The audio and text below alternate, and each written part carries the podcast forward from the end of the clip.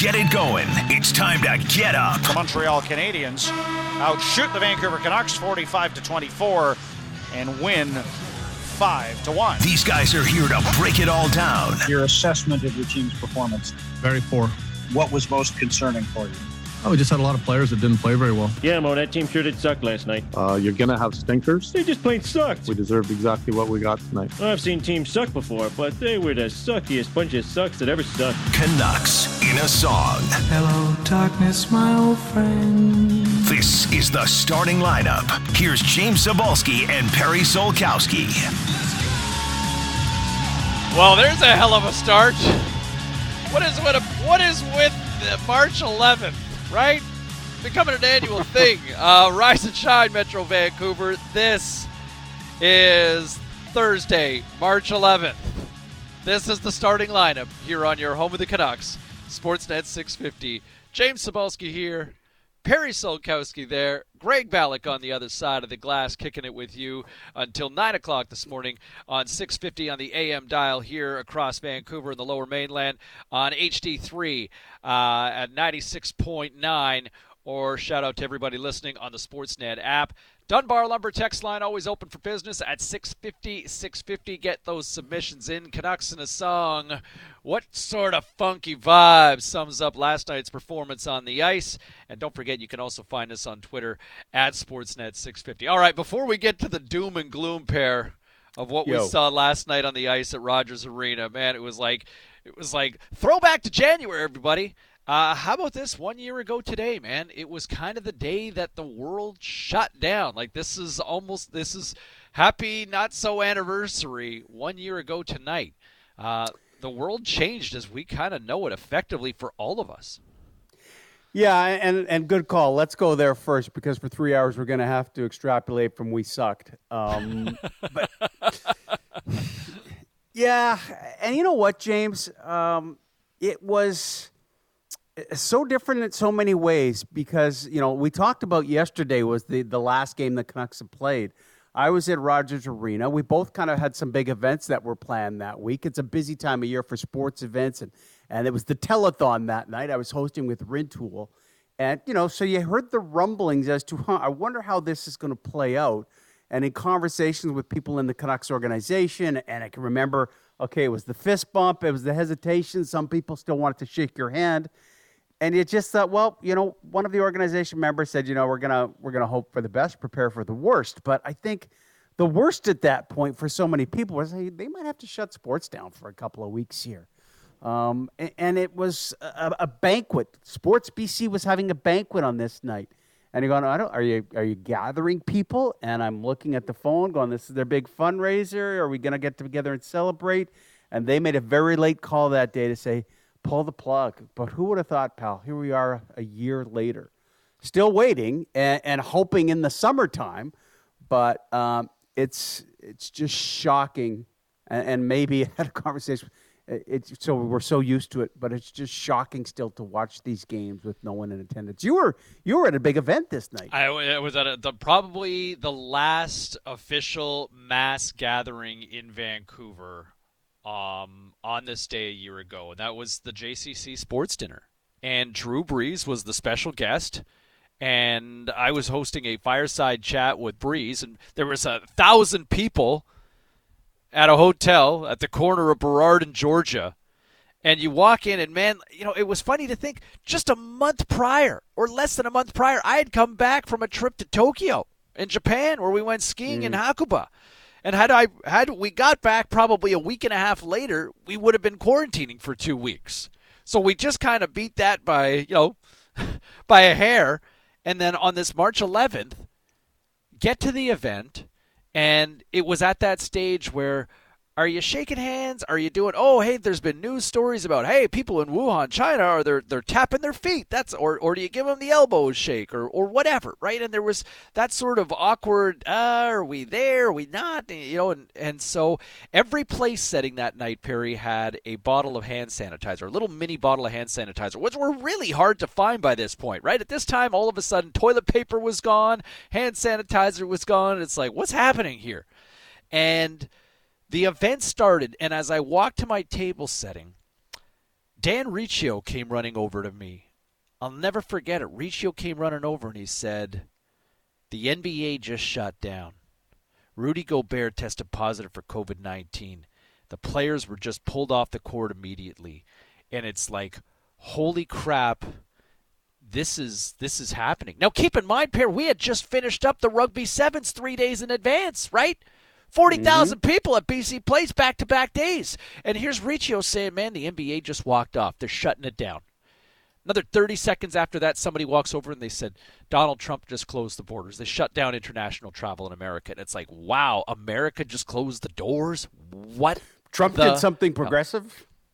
and at that moment. And then 30 seconds after that, somebody comes running over and says, Tom Hanks has coronavirus. And I'm like, oh my God, Forrest Gump is to die here, right? You're looking at just the impact of this, and it's like, whoa, like that's a lot to process in the last 90 seconds. And I'm looking in this room with a thousand people around me going, what the hell am I doing here? And I'm supposed to fly to Denver, Colorado for a Canucks and Avs game the next day because of this promotion. And I'm going, there is no way in hell that I am getting on a plane to go to America right now because they're probably closing the borders and I'm not going to be able to get back. And how do you explain that? So thankfully that got canceled. And, you know, as the night kind of went, it was a nice escape for a couple of hours. But, Pair, there was that sort of moment like, I don't think we're going to see anybody for a while. I think things are going to be shut down. And we came in the next day and we waited for the NHL to kind of follow suit as slowly but surely MLB and tennis and so on and so forth yeah. all kind of started following suit like the but the NBA, Rudy Gobert, man, the unexpected hero, I guess if you will. Well, and, and, and the trickle down effect. Uh, you know, my daughter's boyfriend plays in the NLL. So on that night, you're doing the event. I'm seeing this happen he's here and, and he's supposed to jump on a plane the next day to go play out east. And he, I just said, What's going on? He goes, Ah, we got an email. Everybody's got to be at the airport tomorrow. I go, You're not playing. And he goes, No, we're supposed to play. I go, Trust me, you are not playing. Your league's just, you know, it's going to take some time. But then, of course, you know, 24 hours later, he did not go. But then you get into the tracing factor. He had just played at Scotiabank Arena in Toronto that weekend. Now, Gobert had just played against the Raptors. There was only like a two or three day little miss, and he had just gone to visit his, his grandparents when he came back from the game on the weekend. I go, okay, so let's just start connecting the dots. And we knew nothing really about this to go, okay, if someone had it here, you could get it. Because at this point, actually, Vancouver Canuck, call him what you will, I like to call him Chase, but Jayce Hawryluk was playing in in Los Angeles. That was the last NHL game. LA against Ottawa was the last game that we had, and there were a couple of players who had tested positive, and and uh, Jayce was one of them, right when this whole thing started. So it's amazing. Here we sit, so many people working from home, and uh, you know, just to watch a clip that they played last night in the game, and they showed the last game. It's just you think, wow. Well, Perry, here it is. Eight... Here, here, it is. Uh, Rudy Gobert, like one year ago today. This is how it sounded uh, on the NBA hardwood. The fans here in the arena don't know what's going on. We don't know what's going on, and so as soon as we get any kind of information, we will certainly pass it along. Because the game the tonight has been postponed. You are all safe. And take your time in leaving the arena tonight and do so in an orderly fashion. Thank you for coming out tonight. Well, like think about that like what the hell like, yeah. you can hear the screaming right you're Just, all safe yeah you're all safe but like, you know everybody exit single file. But that's that was the night, man. That was like hearing that news.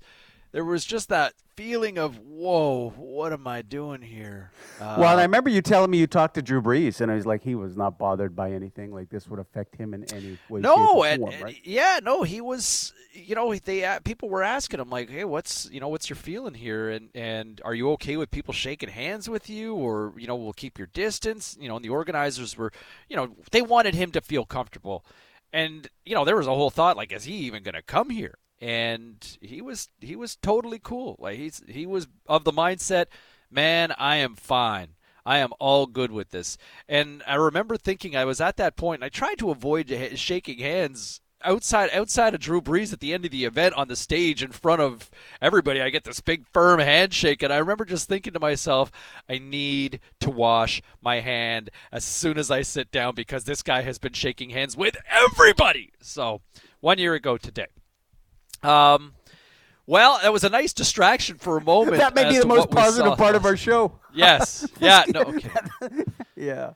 Where uh, so ahead, okay, so, look, last night it was harkening back to the to the days of what late January pair, uh, early Feb, where this was the ugliest loss I think we've seen for the Vancouver Canucks. I, I, I would say they got spanked by the Jets about a week and a half ago, but that's probably the first real clunker since that Leafs five one thrashing on Saturday night on Hockey Night in Canada, where we had the very now infamous JT Miller, Braden Holtby sort of confrontation on the ice.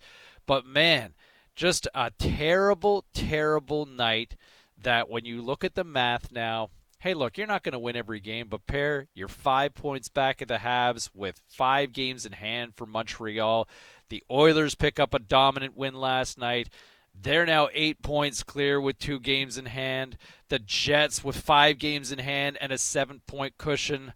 I think the genuine genuine consensus has to be it is time to sell for this team after last night. Well, I'm not going to go that far. They probably had, were the better team for four shifts, I think, in the second period. Uh, you know, you start the late game, and I think they had iced the puck three times in the first two minutes because uh, right from the get go, the Montreal Canadiens were the better hockey team. They were the hockey team that wanted it more.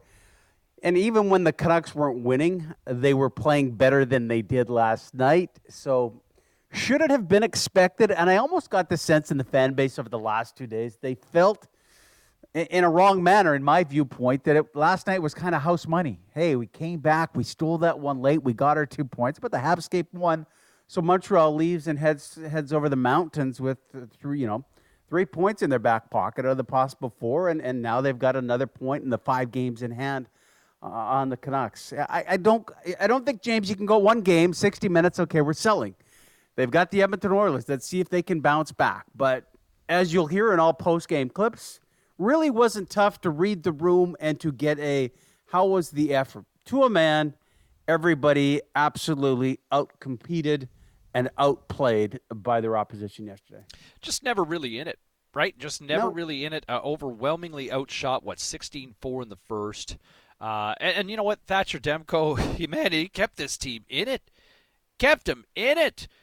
Uh, the backbreaker coming on the power play for Shea Weber, right? And that and he makes it a three-one game. Um, you know, Demko facing 45 shots, but uh, you know, here's you know Travis Green last night. He did not mince words, and you know he has tried to protect this team. He has tried to deflect and shield, and you know what? He didn't sugarcoat this at all. He didn't try to polish a turd up in any way, shape, or form when asked about his assessment of last night's game. Very poor. What was most concerning for you? Oh, we just had a lot of players that didn't play very well. Simple, right? I mean, you listen to the details. He was kind of he was kind of blunt. He was kind of matter of fact. Didn't really elaborate a whole lot. But that was Travis Green, man. Guys sucked, right? They were poor, and they It were. Yeah, it was similar to me in some sense of what we saw on some of those games. We can talk about the, the effect and how well they played in the bubble. But listen, I mean, Thatcher Demko doesn't play like he does. They're not in those games. And I think when you lose a game, what are you missing? Well, I wish we would have had. In a game like yesterday, where they didn't deserve to be within a goal, and yet they were for the longest time, you, you need something special to happen. Credit Brock Boeser. what a howitzer he let fly on that uh, on the power play, an absolute perfect shot, only matched by Shea Weber. But you kind of go, okay, we're hanging around. Is there anybody on the ice who might do something special just because they have that skill set? And the answer was no. And you know, the one guy who could pull it off, even if PD has struggled at some point, he still can jump over the boards and just do something when he gets that one opportunity. They missed him. He wouldn't have been the difference. And now, James, I'll tell you this. You know, Thatcher Demko's faced more shots than anybody else in the NHL, even though he hasn't played as many games as other goalies. Do you wonder? Do you automatically say Thatcher Demko's playing again on Saturday? Demko Yep. is playing until he's dead Yep. tired, or does Travis Green think, uh, Holtby for a break and make sure we get it from Ottawa? A lot of hockey's Are, are you are you gonna are you gonna make a case to rest uh, Thatcher Demko with an extra day off on uh, Saturday night?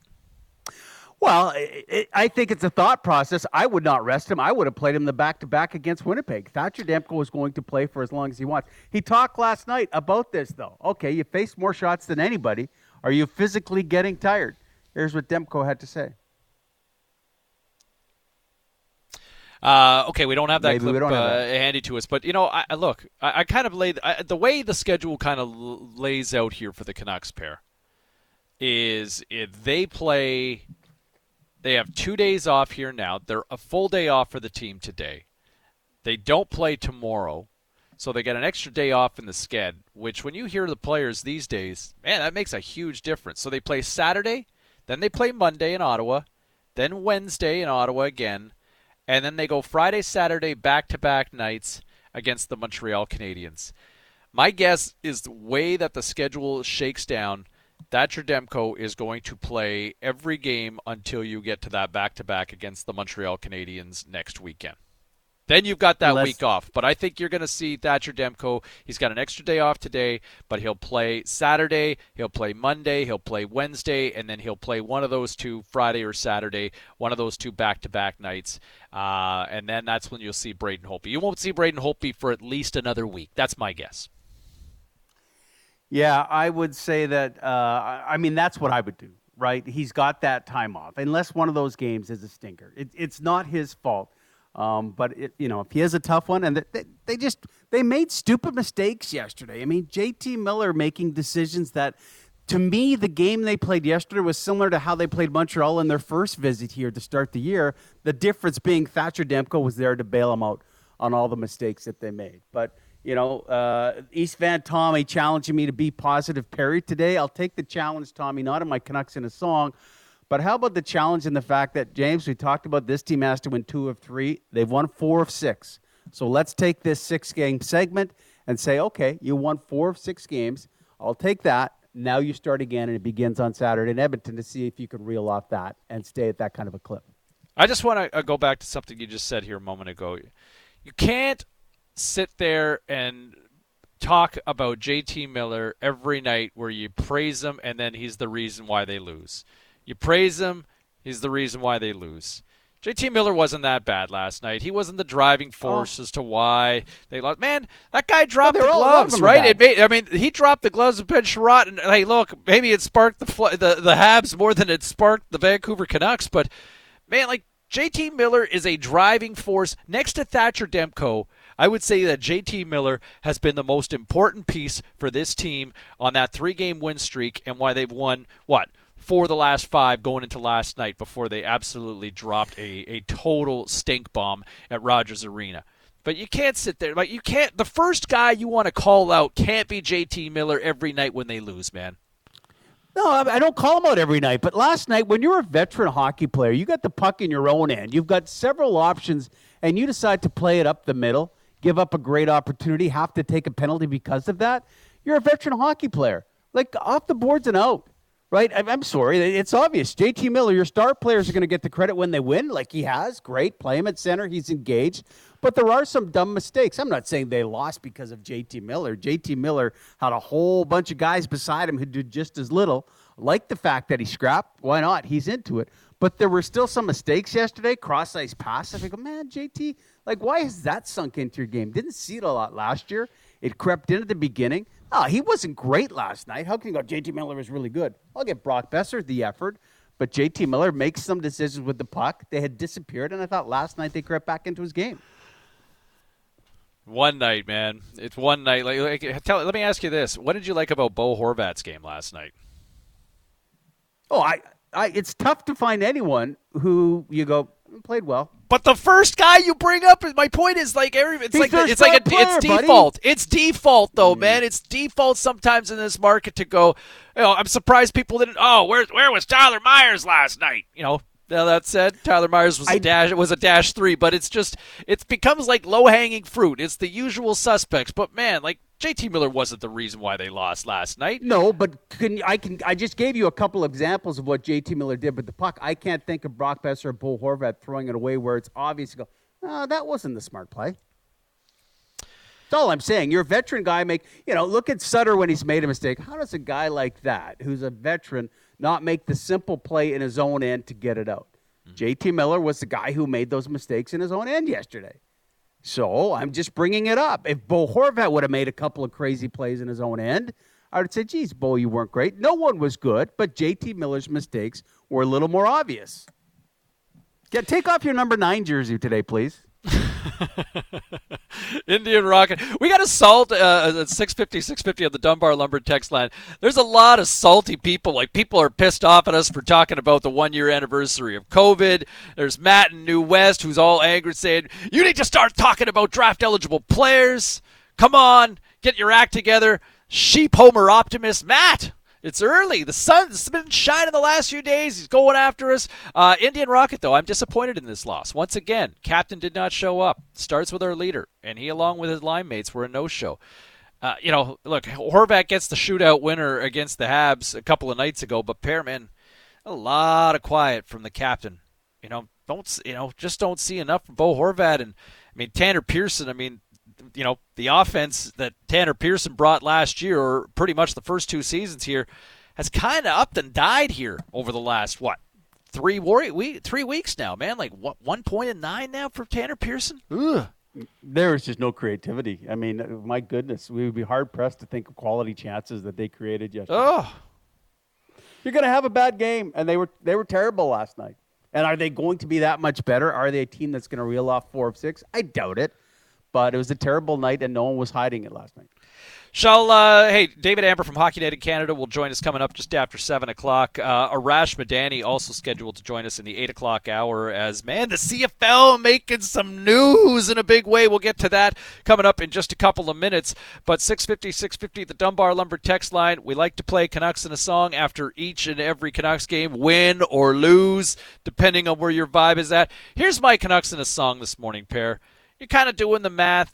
Matt and New West I feel like you'll kind of get on board with this song. It's a slow jam from the early 90s. One of my favorite bands when I was in high school. You know, you had to be on board with these guys because the ladies also enjoyed these guys back in the day. But this Canucks run, when you do the math, and the Habs, five games in hand, five points already as well in the standings.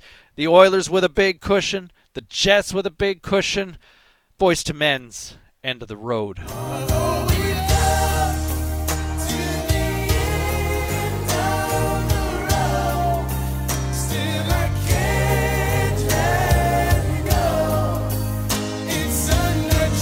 Oh, pair, come to the end of the road of this this dream, man. They can keep trying to win, but the math just does not tell me that there's still hope right now. Yeah, well, that's you. You're negative today.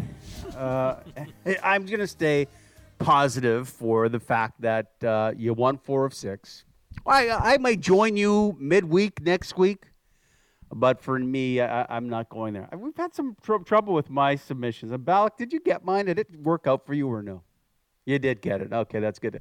I, you, I watched the game, and you start icing the puck in the first shift and the next shift, and I, two thoughts. They're going to be terrible tonight. And by the way, this is going to be a three hour game. We're going to be watching it till midnight because they can't get anything done. And I looked at it, and it was not about the Canucks. It's like the Habs came in and said, you know, little pink, oh, old school. What about us?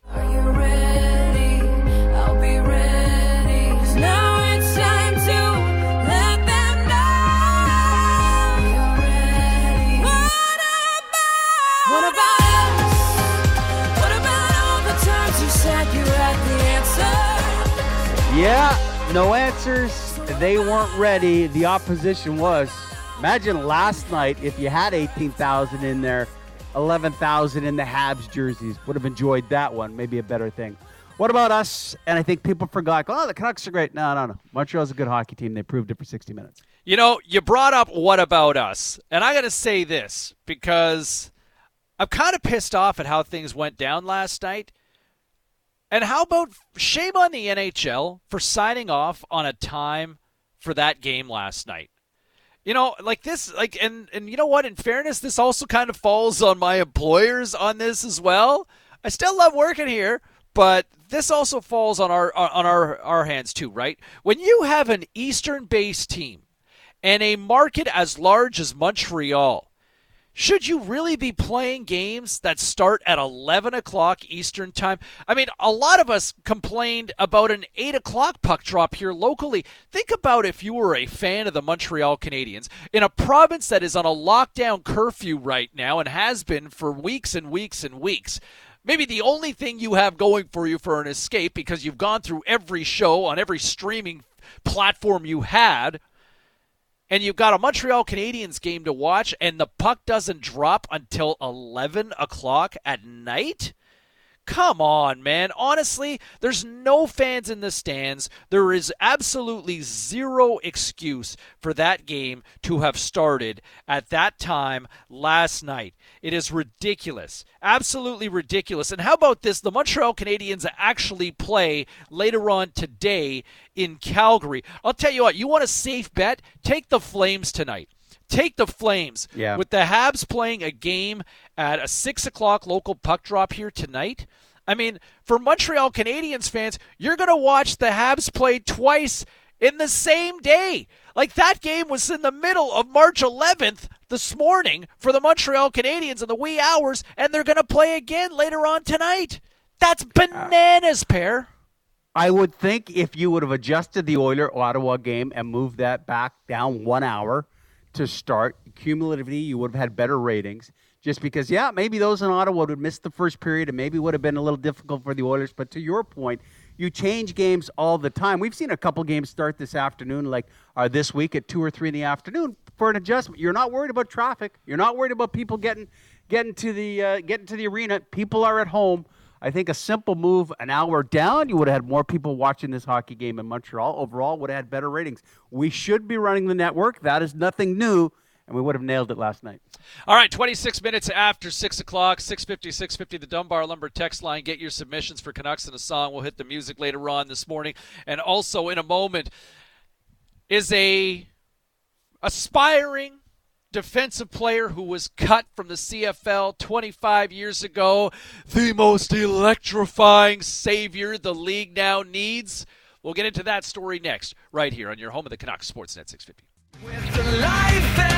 This is the starting lineup with James Cybulski and Perry Solkowski on Sportsnet 650. Here's your Canucks in a song.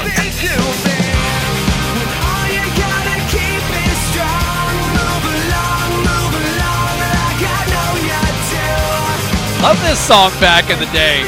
Kevin with this submission. Move along. As in move all those assets. Right?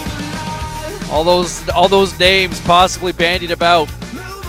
You know, if Jim Benning was still suggesting what, last Friday, hey, there was 16 games to go. Well, look, reality is the Canucks just took four of six on that stretch.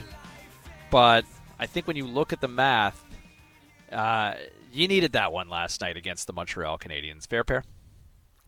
Well, anytime you look at the math, which means you're looking at the standings, I've said enjoy the games in March, just don't look at the standings. They've won four of six, but the Habs come in here and leave, a, you know, a point ahead. So yeah, they needed it, but I, I don't think I, am not shocked, and I, I, don't get the sense too many people on our text line, and Texas joined the conversation 650 650, the Dunbar Lumber text line. I don't think they're shocked. I think at some point they were due to play poor. And as Travis, Travis Green said, especially if you don't have number 40, I mean, you need someone to do something special when everyone's average or if not below. And they had nothing. Their best player was their goalie. The game could have been 8 1, completely out of hand if not for Thatcher Demko. But reset. You know, you can uh, you can invigorate everybody again if you can stop a, an Edmonton team that seems to be getting on a roll again. You oh, know, last night was the first night you said in four games that this team missed Pettersson, right? Like yep. missing PD last night was one, but you know, you look at the Habs, they come in for a double shot and Montreal takes 3 out of a possible 4 points up for grabs. The Canucks left with 2 and the team they're trying to catch skates off with one more point than the Canucks did. Just uh, not the finish that this team needed. All right, 634 here on this Thursday morning. James Cybulski, Perry Solkowski kicking it with you. We are the starting lineup here on Sportsnet 650. Let's get into today's edition of C-Ball Says. You know, I always like to take this opportunity to talk about myself. C-Ball says on Sportsnet 650. Well, Dwayne Johnson, Mr. Hollywood, or should I say, The Rock, has often asked, If you smell what the rock is cooking. Well, the CFL seems to be taking a whiff of what The Rock is cooking and digging what he's preparing. The biggest buzz surrounding the Canadian Football League since the world effectively had been shut down by COVID 19 happened yesterday with news that the CFL, a Canadian tradition, history with over a hundred years, is discussing a collaboration with the XFL, the XFL, which was recently purchased by Dwayne Johnson, his ex wife and business partner, Dany Garcia, and Redbird Capital. Now, it's somewhat of a full circle sort of move as one of the biggest stars on the planet mingles with the league he once tried out for 25 years ago when he was cut by the Calgary Stampeders. Dwayne Johnson then followed his dad's footsteps into pro wrestling or sports entertainment and evolved into the industry's biggest star, or at least one of them ever, The Rock. The allure of having Johnson involved with the Canadian Football League has to be appealing for the league office, right? I mean, for a league that has struggled and struggled and struggled to attract new fans, wouldn't it be a win to have an intergalactic celebrity potentially watching a game in the stands or hanging on the sidelines like a real version of Ballers? Of course, it'd be massive, especially from a visual standpoint. Do it for the gram, right? But just how desperate is this league willing to go with the XFL on said collaboration? American expansion failed miserably in the 90s. Shout out to the Las Vegas Posse and the Shreveport Pirates, by the way. And what about traditionalists screaming about the integrity of the Canadian and the Canadian Football League, right? What does this mean? Would it reduce the number of Canadians playing? And what about three down football? What then? Would less people watch? It needs to be asked. Because, well, BC Place is more empty than it is full nowadays for Lions games. Same scenario in Montreal, and the same in Toronto. A report in the Canadian press earlier this year suggested that the league lost somewhere in the neighborhood of 60 to 80 million in 2020 because of the pandemic, and there's already uncertainty around this season. Now, the XFL has put a spring 2022 start on hold until they at least finish talks with the CFL. Now, there was promise with their version 2.0 last year before they ceased operations because of COVID. The XFL offers a door into a country of 300 million. More money, more exposure, and a major star to open doors, right? The CFL, they offer history, consistency, and tradition. It's a meeting of old school and new school. For a league experiencing declining audiences, this might be the defibrillator that the CFL covets. And for the XFL, this might lend a helping hand to finally find that stability it's failed to convert on in two sets of downs. Now, what all this looks like remains to be seen. But a three down game in the U.S. market, eh, maybe it could offer something different enough as an alternative to the machine known as the NFL. And what about a Grey Cup between a Canadian and American team? Personally speaking, no Grey Cup meant more to me that I was emotionally invested in than the 1994 edition at BC Place Stadium when the Lions topped the Baltimore Stallions. This is it for the Grey Cup victory. Passaglia's kick is up. It's good. Now, it seems foolish to play during the NFL season, and no one wants to play football in Regina in March. So a lot of questions remain. Look, I'm a CFL fan. I want the league to succeed. But they've lost generations, not a generation, generations of fans. So it is time to try something different. And what that different looks like remains to be seen, but an open mind just might be the lifeline needed to continue to thrive. So here's what I see, all right? Here's my prediction a season that'll run from April to August. A reduced Canadian ratio for Canadian teams with probably no more than five players. A season that runs closer to 12 games rather than 18 four downs instead of three for simplicity for an American audience, and a heavy emphasis on fantasy and gambling. This is more about self preservation and a refresh rather than maintaining tradition and history for the CFL. It's an attempt to recapture 40 years of fans that skipped watching the CFL and try to grow the league now rather than go backwards. If you smell what Seaball's cooking. You know your damn role and shut your. And that's this morning, Seaball says, because Perry, it all comes back to wrestling, buddy. Oh, I tell you, you you probably already sucking up to the Rock to get involved with the CFL and the Rock. Hey, he went to Instagram yesterday to his 222 million followers and just talked about the dream, how it all started, when he became the Rock, when Wally Buono, and he said, Wally said, no, you don't have enough, and he had seven bucks in his pocket, and he learned about hard work. I want to see the movie. I want to see the Dwayne Johnson movie, and I want to see that scene at the beginning of the movie when Wally Buono, hopefully playing himself because he's still got great hair, and he cuts Dwayne Johnson. And then I want to see The Rock wrestle, and then I want to see the big action star. And then near the you know near the end of the movie, I want to see The Rock in Hawaii meeting Wally for coffee, going, you know what, boss, we're going to make it happen. I'm going to save the league more people talked about the CFL in the last 24 hour, James, than they have. And it's a generation that are going, hey, you know what? I love my NFL. If I could watch some players play here in BC and then see them maybe become NFL stars, that's great. Tell you what, if you and I were in Saskatchewan right now or we in Alberta, they'd have some serious issues. But the CFL needs Vancouver, they need Toronto, they need Montreal, and they need The Rock. And guess what? The fact that David Braley, who saved this league for so long, is not around – I think makes stuff like this easier to push through for the commission. I don't know if anybody. Uh, yesterday, I talked to three buddies who reached out to me that are total CFL haters. Right? They are NFL tried and true snobs, and that's like, and that the reality is most of my friends are, are that. But man, three guys called me yesterday to talk about this. Like they wanted to talk about the CFL. The buzz that this has created for the CFL has been maybe the biggest, dare I say, since Justin Bieber played the 100th Grey Cup, and that was almost what 14 years ago, pair. Yeah, it is. Uh, here's what Ambrosie had to say uh, this morning about. All right, I mean, are you talking that you're talking, or why would you do this? I know our fans, and guys, there's a great story. I'll, I'll share this with you if you don't mind, because it's really at the heart of why I think this is so important. So I do road shows every year in town halls and I visit with our fans regularly. I love it. And uh, but I'll tell you, there's a story I hear every stop.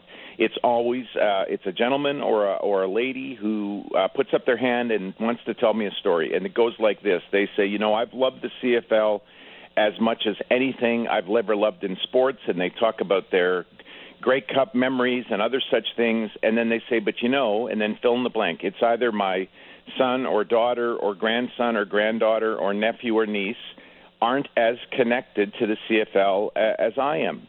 And and then they, you know, they comma and Randy, what are you going to do about it? Because they know that we need that next generation of fans that are as passionate as um, as the one as the fan base we have today. And then some major way. That's what this is about. How do we grow our game? How do we become bigger and stronger? And I know all CFL fans want that for us. Yeah, I mean that's what they want. You think in Abbotsford High School there's more people rocking BC Lions hat or Pittsburgh Steeler hats, right? Claypool, he's a Steeler. I'm a Steeler fan. No one cares about the BC Lions right now. You got to be relevant again, and this is a smart move. Well, you know what? I think you could say probably a similar thing for the Whitecaps, but the Lions have a have a real problem because it's a generational gap with fans, and it's a very aging demographic, and the numbers have been dropping.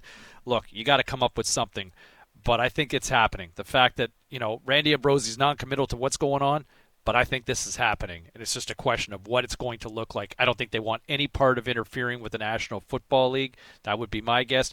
Uh, a lot of people jumping in here on the Dunbar Lumber text line already at 650, 650. Do you, does it change? Would you be more intrigued? Would you be more engaged by it? Do you will you turn off watching the CFL as a result of this?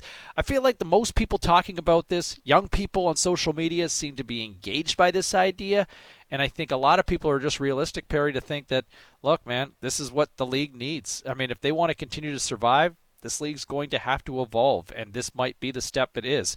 I know the expansion of the in the U.S. failed in the '90s, but You know, this is a different It's time, different. and you've got a massive celebrity attached to the to the hip this time. No, I, I think it's the one way to put some blood back in something that's been around. Uh, time is is something that's great to hang on to, and traditions are great. But see if you can get someone like Dwayne Johnson to make it happen. It'll be good. Hey, when we come back, no BS, just PS. Man, you know what? It's us against them. Canadians against the U.S., and I'll tell you, they're one upping us in one certain category in the game we love. We'll explain it all. 644 on what looks to be a gorgeous Thursday morning on the official home of the Vancouver Canucks. You got it on Sportsnet 650. He always tries to be ahead of the game. Harry was in front. Finding stories that matter. Sort of. We call BS. You want answers. I want the truth. It's not BS, just PS with Perry Solkowski. Some facts and figures to go with you on this gorgeous Thursday morning. A little bit of PS. You know, it's a global game, and we're so focused on what's going on in the North Division. But it is always us against them on the ice, isn't it?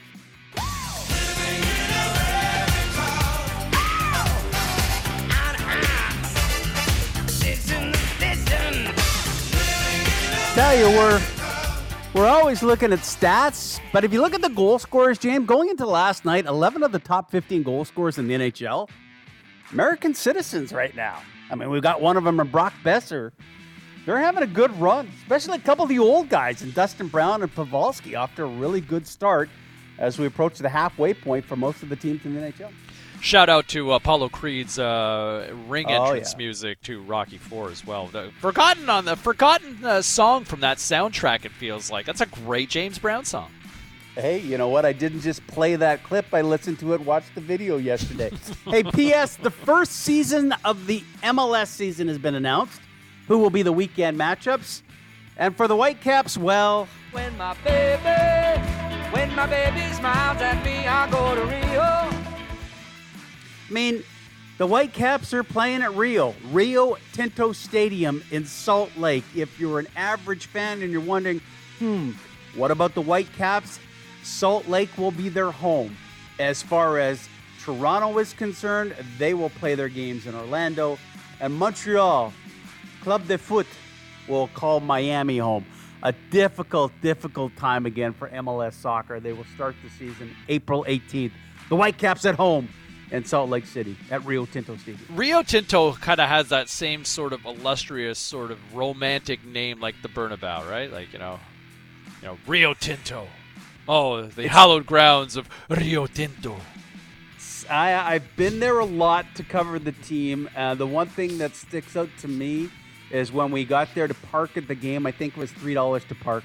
And I said, God bless America. $3 to park to go to a sporting event. Well, you know what? It Yeah. speaks volumes to, I I guess, you know, a, a, a market or, or a team that doesn't quite have the big fan base, right?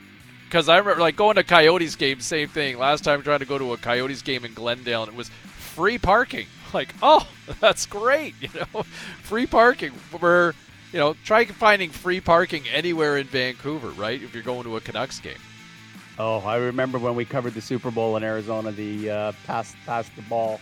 Or even a uh, Lions or Whitecaps game, right? Like, good luck. Oh, free Listen, parking. You're 30, 35 in. Super Yeah. Bowl parking was, I think, 110 bucks outside the stadium in Arizona. Uh, when they had you're you're parking you're you're parking just off Boundary Road if you're looking for free parking in Vancouver for a game.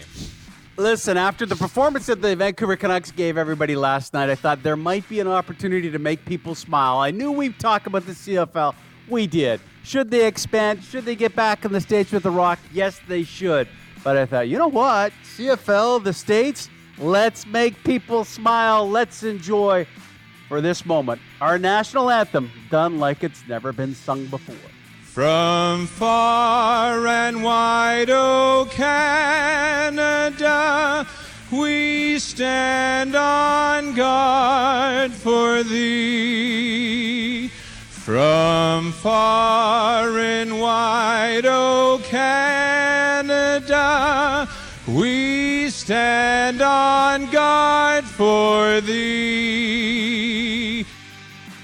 The vocal stylings of Craig Bartholomew when the Las Vegas Posse were in action.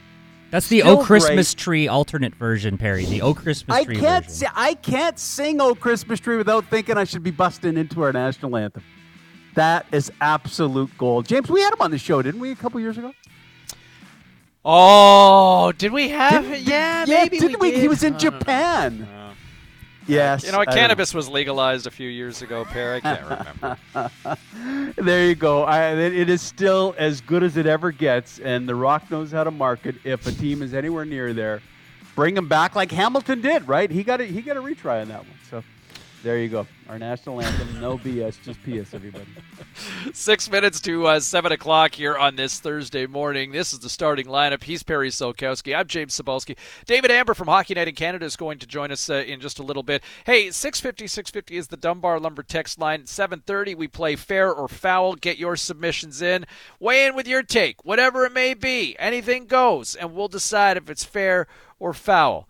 Hots, not, whatever you send it in at 650 650 we'll get uh, we'll talk some puck and what went down last night and it was one giant poop emoji for the vancouver canucks we'll get into it next right here on your home of the canucks sportsnet 650 Let's get it going. It's time to get up. The Montreal Canadiens outshoot the Vancouver Canucks 45 to 24 and win 5 to 1. These guys are here to break it all down. Your assessment of your team's performance. Very poor. What was most concerning for you? Oh, we just had a lot of players that didn't play very well. Yeah, Mo, that team sure did suck last night. Uh, you're going to have stinkers. They just plain sucked. We deserved exactly what we got tonight. I've seen teams suck before, but they were the suckiest bunch of sucks that ever sucked. Canucks in a song. Hello, darkness, my old friend. This is the starting lineup. Here's James Cybulski and Perry Solkowski. Two minutes after 7 o'clock here on this Thursday morning. Cybulski and Solkowski, hour number two of the starting lineup here on Sportsnet 650. We'll be joined by David Amber from Hockey in Canada coming up in just a couple of minutes. Uh, 650, 650, the Dunbar Lumber text line. And, you know, I- before we kind of dive in on what we saw from the Canucks uh, last night, which was just absolutely terrible. And, uh, man, so disappointing after you get, you know, all this positivity and you know, you're not going to win them all, but man, just the effort not there last night. But can we give a shout out to Dylan Coghlan from Duncan? Man, local island boy making good last night. Hat trick Yes. for the Vegas Golden Knights in a losing cause. What a great story. Kyle Bukauskas uh, from Hockey Night in Canada as well. He's a Campbell River native talking about how the family and how Dylan sometimes used to hitch a ride to, to, to youth sports games back in the day on the island. But uh, nice to see uh, another Cascadian repping well and another Islander repping well uh, in the National Hockey League this morning. Hey, it's uh, that's exactly it, and I think for a lot of people, we've talked about it. We've talked about it with Dave too. Is uh, David Amber's joining us shortly? You know, we're just so focused on everything that is going on in the North Division. There are a lot of good stories around the NHL right now, and to have that BC story and the Bukauskas saying, "Yeah, you just they getting constantly just jump in the truck." Yeah, jump in the truck and go. Just get to wherever you can. So nice to see those stories. And I think at some point, unfortunately, fans are just what's going on? Who's playing who and now up north? There's been a lot of good stories south of the border in the other divisions this year in the NHL. What do you make of this thought here? Uh, Andy the Park Ranger texting in at 650, 650 on the Dunbar Lumber text line. I'm fine with not making the playoffs this year. To be honest, a good draft to restock could be huge. But all I ask for is the Canucks to keep it close. If they can maintain at a decent uh, level, at least above 500, winning streak here, just lose out uh, on the last spot, I, I deem this season a pass. I, you know, and, and there's, you know, there's Andy from an optimist standpoint. I think a lot of people felt like anything less than the playoffs was going to be a failure and it was going to be unacceptable based on how loud the masses have been for this team uh, and demanding change. I just wonder how far back people are willing to go. Like Jim Benning suggesting, pair that this team's two years away from being a Stanley Cup contender, which I think if you look at the roster where it is, I don't think it's completely unrealistic to think that. But here's, but I'm, I'd be curious, like the idea of selling all these assets or trying to sell assets and recoup draft picks, man, the the assets that you would get if you're selling some of these guys, you're not going to get. You're you're talking mid round picks, right? So Yeah. and how like and first off, if they hit. You're probably looking at three, four years away for some of these mid-round picks to potentially hit the NHL, right? So I guess I just wonder how how how much longer are you willing to wait as a Canucks fan? Because two years will represent nine years of Jim Benning's time in Vancouver if he's still standing. Uh, you know, and I think this fan base was past the old meaningful games in March, which was the mantra we had for so many years ago. Let's just hope come March you're still around and we're not watching the last six weeks of the season. I think it is so different this year in this short season. Um, hey, last night was the first game in maybe a month. They were no shows. I mean, they did not belong on that ice. Now, I've said that for a month, but they haven't been getting the points. Only in the last six games have they picked up some points. Uh, but yeah, you know that's that's the debate that Jim Benning said a week ago yesterday. Okay, we've got 16 games till the trade deadline. Trade deadline is a month tomorrow. If you're making a move and you're dealing with someone south of the border, then you probably should do something in the next couple of weeks. But James, to your point, we've discussed it. Do you move the veteran players for a third, fourth round pick? Is that helping you immediately? Well, maybe if you move the veterans and you have a relationship that says, hey, you know what, let's talk again in the offseason. We want you back at a number that works for us and works for you if you like this setup. So lots of decision making that Jim Benning has to do. A night like last night does not help his situation. Well, and what, what also isn't helping is the fact that these expiring contracts, these guys aren't exactly uh, setting the world on fire like Tanner Pearson. Uh, you know, how much of a market is there for a guy who's in a massive scoring slump? And, you know, who knows the mental aspect of what, you know, where he's at and dealing with the uncertainty of his future might be taking a toll on his game. But uh, let's bring in David Amber from Hockey Night in Canada as he joins us uh, on Thursday mornings here on Sportsnet 650. Uh, as a former, I believe, McGill Redmen, uh, does, does this mean like your loyalties for the Bleu Blanc et Rouge come out on a show like this, even in Vancouver there, uh, Amber? Uh, no, listen, I've got I've I've no loyalties. I, I'm I'm loyal to a Canadian team winning the cup. I don't care which one. I've uh, we've waited long enough. Let's get the cup back here in Canada. Uh, it's funny though. I, I mean, I grew up in Toronto, so when I went to McGill, I was I was a Leaf fan as a kid growing up. So you can imagine what that was like. Uh, and I graduated in '93, and we came so close to that dream. What Habs? Oh yeah, Stanley Cup final. You know, yeah. Kerry Fraser online too. Yeah, it's. Uh, it, it, I, I guess we'll never see that again. In fact, in my lifetime, we've barely seen the Habs and the Leafs meet in the playoffs. I believe the last time was 1979. So I was going to say it's over 40 years now. Like it's yeah. like, I, yeah. like I'm not like I'm 46 and I do not remember. I'm not old enough to remember those two going head to head in a playoff series. Yeah, I'm, I'm just a little bit older than you, and and I uh, and I do remember, but I was a, a wee boy, you know, at yeah. the time. And that was the Lanny McDonald goal, wasn't it? When the Leafs beat the Islanders, isn't that who they played after? Or am I wrong with that? 78. You're absolutely right. In fact, the Leafs ran into the buzzsaw known as, as the, you know, they ran into those epic dynasty Habs teams in yeah. the late 70s a couple of times in the playoffs, and I believe they were swept both times in 78 and then in 79 and they haven't met since. And we came very close in '93, but this this could be the the ultimate meeting in the North Division, uh, maybe with a spot in the in the conference finals uh, on the line. We'll see. Uh, David Amber joins us from Hockey Night in Canada. Uh, Dave, the talk out here for the last week has been since Jim Benning spoke uh, a week ago tomorrow was, you know, I, we've got 16 games before we have to make a decision, and it's buy or sell. Uh, he still thought, and his team had a good couple of weeks of hockey that there's still an outside chance. If you're a GM in his shoes, are you looking at moving uh, some parts right now, or are you still holding off for a week or two? Well, listen, the math the math doesn't make sense anymore. And I listen, I've been on your show a few times. I've been on Scott Rintoul's show a few times, and I've always been sort of the the internal optimist about, hey, there's still time, and the team still has so many good parts. Um, you know, the time is ticking, right? They're they're 30 games in, guys.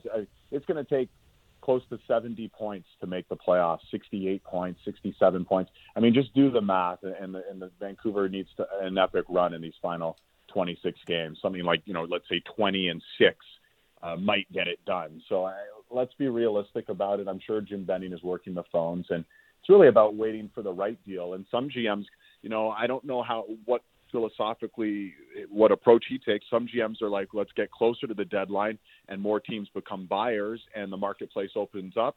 And then some guys like Jim Rutherford, when he was a GM, he was always very good at early on doing that sort of early shopping. You know, he'd be one of those guys getting his Christmas shopping done in October or something. You know, I'm I'm one of those guys out there December 24th running around, but he um you know, he would read the marketplace early on. He'd find a deal he liked, and and I guess he made a lot of calls. Brian Burke used to say that Jim Rutherford was very active on the phone making calls. So, um, you know, I, I think Jim Benning's going to be active uh, in in figuring out what the best marketplace is and go accordingly from there. Well, can we also uh, can we also agree? Like, you must have loved having last night off to not have to deal with that eleven o'clock Eastern start for you, right? I mean, really. even, even eight o'clock, like eight o'clock here, man, there was a ton of grumbling. like, that just like, how do you have an East like if you've got an East Coast West Coast team, like, how do you alienate one half of the fan base that wants to watch that game? Like, that just feels like a miss when you've got two Western teams at home on a doubleheader on a Wednesday night. You know, it just felt weird. It it was late. I mean, thankfully, uh, I hate to say this, but thankfully that game was over pretty quickly, right? I mean, yes, mm-hmm. you know they they established what they were going to do pretty much in that first period, and it was lights out for the Canucks. And that's been a theme this year. It's funny. I watch a lot of hockey, and a lot of nights no lead is safe. With the Canucks, they've been chasing games all season long, and they haven't been chasing them effectively. I mean, what, what's their record when they give up the first goal? They, I think they have one win in 16 or 17. Yeah, when they games or when they beat the Leafs. Yeah, exactly. It's just very rare for them. You know, it's sort of they settle into a situation where you start chasing the game and, and it's impossible. You you get a hill that's too big to climb. And, and Montreal, they played one of their best games of the year. Uh, they really came out. They were strong, and they uh, they set the pace. And they look like the the faster team, the more you know, the deeper team, and, and the team that had more will. Uh, which is unacceptable for a Vancouver team that's, you know, as we've mentioned, is desperate for points. So um, it wasn't much of a game, but I'm not a big fan of these 11 o'clock starts at all. So let's move those clocks up and uh, get you guys your, your 7 and 6 o'clock starts locally, right? Well, there'd be a lot of people that said the screws were put to them every Saturday night at four o'clock. An awful lot in this city. So yeah, I, I wasn't a fan of it either. Uh, right now, Dave, if we have to handicap, who's the best team in the North Division? Like the Winnipeg has played well recently. The Leafs on a little bit of a slide, uh, and the Oilers seem to have figured out some team defense. Uh, is that still up for grabs? Will we focus on the West Coast? Is it possible they could see the playoffs? Are the Winnipeg Uh, Jets the best team up north? I I I'm still gonna uh, side with the Toronto Maple Leafs, and it's this isn't a homer call or anything like that. It's just you know let's let's remove Edmonton from the equation. Edmonton is 11 and 11 versus the NHL, and they're six and 0 versus Ottawa, and that's I'm not trying to be disrespectful to the Senators, but you know they're a 500 team when they're not playing the Senators. Let's just put it that way at this point. and we saw what Toronto did to them in back to back to back games a, a week and a bit ago. Winnipeg to me is a very good team. Montreal is a very good team. I think Toronto, top to bottom, is the best team. Um, you know they're on a, they're having a little bit of adversity right now. They've lost three in a row, and we'll find out a bit more about this Leaf Winnipeg you know situation tonight and Saturday night on Hockey Night because they they play. In fact, they play eight more times in, in the next uh, five weeks. So we're gonna we'll have a better uh, sense of everything. Uh, I think Winnipeg and Toronto up front have the, the best artillery, but Montreal they're starting to find their footing again. And Carey Price guys, like let's sort of this narrative, oh he's lost it, oh he's okay, he's lost it, he's okay. He seems to have been righting the ship of late. He's allowed just four goals in his last four starts. He's looking a lot like the Carey Price that you would not want to run into in the playoffs. So you know you don't can't sleep on Winnipeg, you can't sleep on Montreal, but right now I think Toronto just top to bottom uh, with their depth, with the veterans they've added, uh, with the improvement of play from their star players, uh, from a more rested Freddie Andersen, I would give them the top billing in the North. David Amber here on Sportsnet 650. Dave, to kind of look at where a bigger picture from the National Hockey League, uh, they announced uh, ESPN is back. Uh, you know, the worldwide leader, your former employer not too long ago, um, they are back with a seven year agreement. Uh, it sounds like $400 million a year for the National Hockey League. And, you know, when you factor in the money that uh, the broadcast deal up here, which is over $400 million annually from our parent company, Rogers Media, 400 million from ESPN, I'm sure there's probably another broadcast partner to be had at some point in south of the border. You know, you could be looking at almost a billion dollars in television revenue annually for the National Hockey League, which is incredible for them. But here's Gary Bettman yesterday. I, I want to play a clip for you here from Bettman on Mm-hmm. where the cap's going to sit here for the foreseeable future. And here's what the commissioner had to say that but despite all this new money coming in, here's where the cap reality is. Uh, with respect to the salary cap, uh, we, as I think everybody knows, did a four-year extension to the salary cap as uh, to the collective bargaining agreement, and as part of that, the salary cap is basically going to be flat until we recover uh, the overpayments through the escrow. that that we've built up both in the return to play from last season, which which obviously had to be con- concluded under different circumstances, and this season where obviously there there's a major escrow building up because of the fact that there's no attendance and, and attendance directly and indirectly accounts for roughly half of our revenues. So I think everybody is basically focusing on a near a flat cap or a near flat cap for yeah. the immediate future. So yeah, new money coming, but uh, we need to recoup our losses first before we start seeing some growth with player salaries again. Yeah, I, that doesn't really surprise me. I mean, one thing I'll say is it is a gate-driven league, much more so than the NFL, than the NBA. Uh, you know, baseball clearly is a gate-driven league as well, by you know, by all accounts. However, the NHL, more than those other three leagues, really derives a lot of its revenue, a greater percentage of its revenue through people in the stands buying tickets, buying merchandise, buying concessions. That's a huge revenue stream for the ownership groups across the league. So I understand that. Uh, in fact, I've heard from some people that as much as the money's gone up and it's been a real boon for the NHL compared to what it was 10, 15, 20 years ago, they had actually hoped to be getting even more money. So they weren't necessarily pleased uh, with the overall amount. But you mentioned something that's really important. There is this X factor, this B partnership group that's going to be announced in the United States. Whether that'll be NBC or Fox or we're not sure, but that should derive another, you know, there, you know, I would imagine in the neighborhood 150, 200, 250 million dollars more coming in.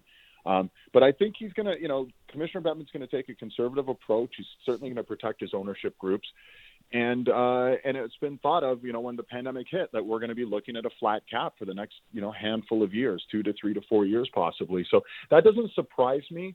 Uh, I'd like to think, you know, now that we're starting to see fans, I think we're up to 18, maybe 19 rinks, uh, where you're starting to see some smattering of fans, and we're going to see full uh, attendance. I would imagine by the end of the season in some of these markets, that could change uh, the com- the complexion uh, big time if we can start to fill these stands come playoff time. So I think that's the hope. Uh, but of course, he's going to take a very uh, prudent approach when he's talking about the salary cap because he doesn't want to, you know, ha- have his words held against him down the road if, if that isn't the case, and, and the cap doesn't go up if he if he assumed it was going to. Dave, let me ask you this. I mean, we we see the growth in the numbers and the deal, so that's good. Um, but you know, as James mentioned, you work for ESPN. You were down in the states, and as much as mm-hmm. I I read that announcement, and you read some of the replies from from Americans, I don't care about this game. I don't care. We have been trying to grow the game game of hockey south of the border to a fan base that some are willing to accept. The game has grown. You just look at all the guys who play in the NHL and where they're from. We were saying earlier, I think 11 of your top 15 goal scorers are American hockey players. But when you work down there, were you in general conversations, not when you're on the set? Is there a massive appetite? Do you think the game of hockey has grown in the fan base in the States? Because to me, I think college football has been the game that's grown over the last five years as far as fan appeal. Where does hockey sit in your mind?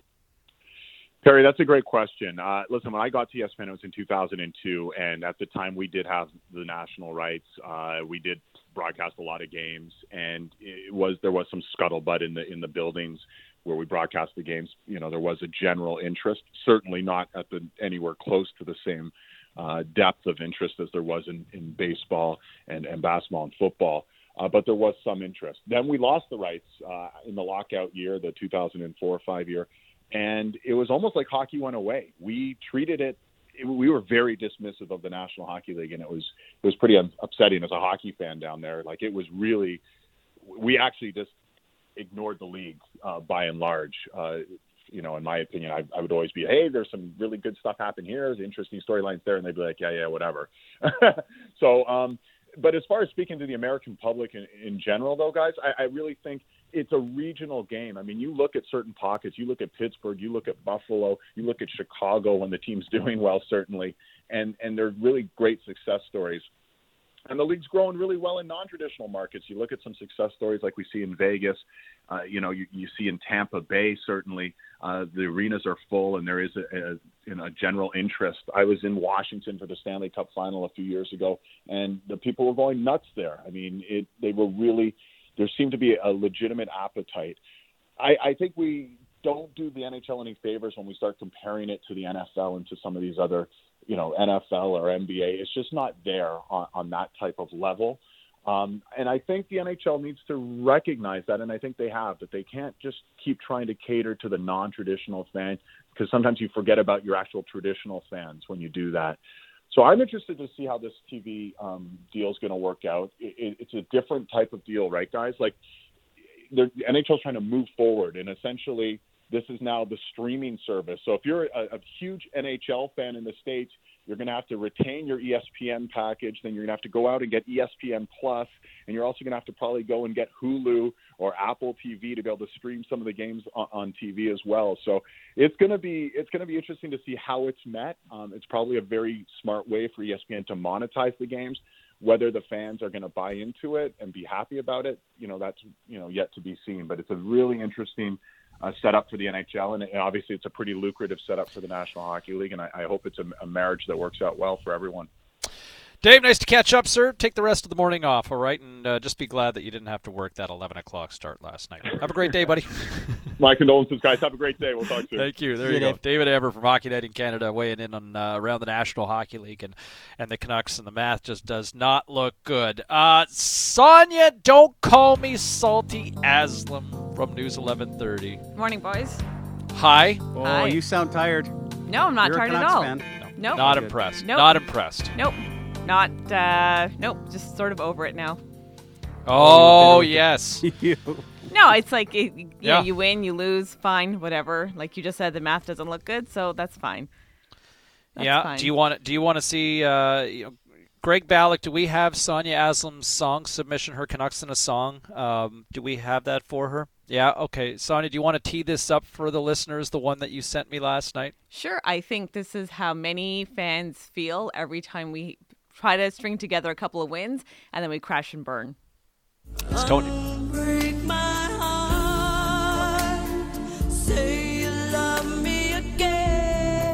Shout out to Toni Braxton in the '90s, man. Like she was. Is this a was good karaoke song? No. Like, is someone pull this off in karaoke? No, no, it's Toni Braxton. Everybody just come on. drinking and they're just, oh, I can't Yeah. dance to tomorrow. Remember, she had the love. Didn't she have the love triangle with a bunch of the Dallas Mavericks? There was like Did Jimmy she? Jackson. I think it was like Jimmy Oh. Jackson and Jason Kidd. I think There was, so, there was some sort of love I triangle. think Jason. Kidd, that I remember, but I don't remember the other ones. So good day Yeah. if you're 85 today in the province, right? This is true. So not this demographic. Well, well, Yeah. yeah. Part of the show. so Adrian Dix, the health minister, has announced that uh, because the vaccine rollout is quote unquote going so well, they're actually moving up people who can actually uh, sign in to get the shot. So uh, if you know anyone who is 85 plus, or you are 85 plus, you can now book your COVID 19 vaccine, which is great. It's Even a better day if you're 85 and you ride a bike and you want to go to Stanley Park. This is true. What's going on? We're, we're getting set for it. It's the Battle of Spring, bikes and cars, Stanley Park. ask anyone in this region are you like pro cyclist or pro driver and it is such a fight in this region it, it's hilarious stanley park uh, the two lanes that you can usually drive through they're now taking away one lane and they're making it a bike lane. They did this last year. It pissed off a lot of people and it actually made the businesses really mad because a they're struggling as it is and now they're saying well if people can't drive in here easily they're not going to come. We're barely hanging on. Why would you take away a lane? So the other proposal that they're looking at is to cut down parking that's available in the park by up to a third so Well, let me just let me just speak on this for a second Oh, here, great. because if Uh, you're if, take if you're bike no shorts no no no no I just I, I will say this. Look, if you're driving through Stanley Park, like you are going, you are lollygagging, right? Do not drive through Stanley Park. You are going to sightsee. You are driving through. If you're trying to get, if I'm in a hurry. I'm going to cut through Stanley Park. Oh hell no! Right? Come on. Like there's nothing. no one cuts through stanley park Yeah, to try to get around You're something not exactly. You're not trying to pass. You're not trying to pass one of those, you know, horse and carriage or anything along those lines. You kind of. It's kind of a driver beware. Like you that's that's like you know what you're getting into if you are driving and you're going through Stanley Park. So now Like, you'll be stuck behind one of those horse carriages because the other lane's a bike lane and you can't go around. Yeah. And don't and go if through no Stanley Park. No, that doesn't but make that's where you take sense. tourists. No, no. Like, how yeah. many bikes do they rent at Stanley Park? Like, how many people are we serving that could jump on their bike go, you ah. know what, let's bike to Stanley well, Park? I- I how mean, many it's like- businesses? How many businesses? Like, I mean, come on, that's on you if you're setting up shop in Stanley Park, right? No, like, I want to be empathetic to a degree, but come no. on, man. I had a membership at the aquarium for a few years, and you know, we figured it out. And sometimes we had to walk a while to get, but you know what? We live to tell about it, right? Come on, Perry. You're not. I know you're not 85, but come on, doesn't mean you have to act like 85 to try to qualify No, for listen, that vaccine I- shot. hey, I think the I idea would of run around away Stanley Park all the time. And I, if, if I could bike around there, great. That's why I'm asking Sonia. I wonder how many bikes are rented to go around Stanley Park. But I do know when I have visitors come in way back when, about six years ago, before we all stay at home, you'd go, you know what, let's drive around Stanley Park. Let's walk around Stanley Park. You know what? To, to sit behind a carriage and in a car, give me some room. There's still enough room for bikes to go around there. I'd rather have a bike while I'm jogging and go, okay, I'll move to the side. The bike's coming through. And now they're Uh, taking that away. I think the idea of also taking away parking, and you know, I'm going to have a little bit more empathy, I guess, for the businesses that are barely, you know, clinging to not filing for bankruptcy, saying, could you allow some more cars in so people can park and walk around the park? Not suggesting whatever you are of people just like, you know, speeding through it. I don't think anyone's doing that. I think the idea is it's not car friendly anymore, but that's how a lot of people get down there. Not everyone is going to drive somewhere, park expensive parking downtown Vancouver, rent a bike or pull out their bike and then Too much work. It's too much. Most people don't live downtown or near the park where they're just going to walk there. That's not realistic. Okay, we're up against the clock, but I will say this: uh, electric bikes and seniors, man, they're taking they're, that, that is becoming a Oh. problem on walking paths these days. People just ripping by at 30 while you're trying to walk. You know, with you're walking a dog or what. That's a whole different can of worms. But e-bikes and seniors, man, we're cruising around like all of a sudden they're in a road race. Are you talking about their scooters? No, not or the actual scooters, e-bikes? but No, the e-bikes. those like those E-bikes power bikes. Oh, Yeah, okay. yeah. Yeah, you every sound- every you sound senior, old, yeah. Every every senior because they can't go to Maui this year. They've all bought elect, you know, these e-bikes, these powered bikes. So anyway, uh, we'll continue this. We'll save this for tomorrow, Aslam. I can't okay? wait. It's nice to so catch good. up. Thanks, Thanks, for the boys. Toni Braxton Bye-bye. this morning. Uh, 27 minutes after seven o'clock. Fair foul is just around the corner. Weigh in with your take. Maybe you agree with me on this whole uh, e-bike problem on the past these days. 650, 650, the Dunbar Lumber text line. What's fair? What's foul? We'll weigh in with our thoughts next year on your home of the Canucks Sportsnet 650. Now don't be sad. Don't be sad. Cause two out of three.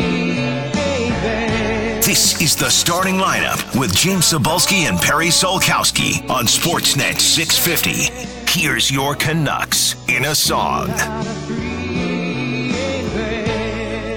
Well, if you do the math, that's still uh, 66% winning percentage with uh, taking another two of three.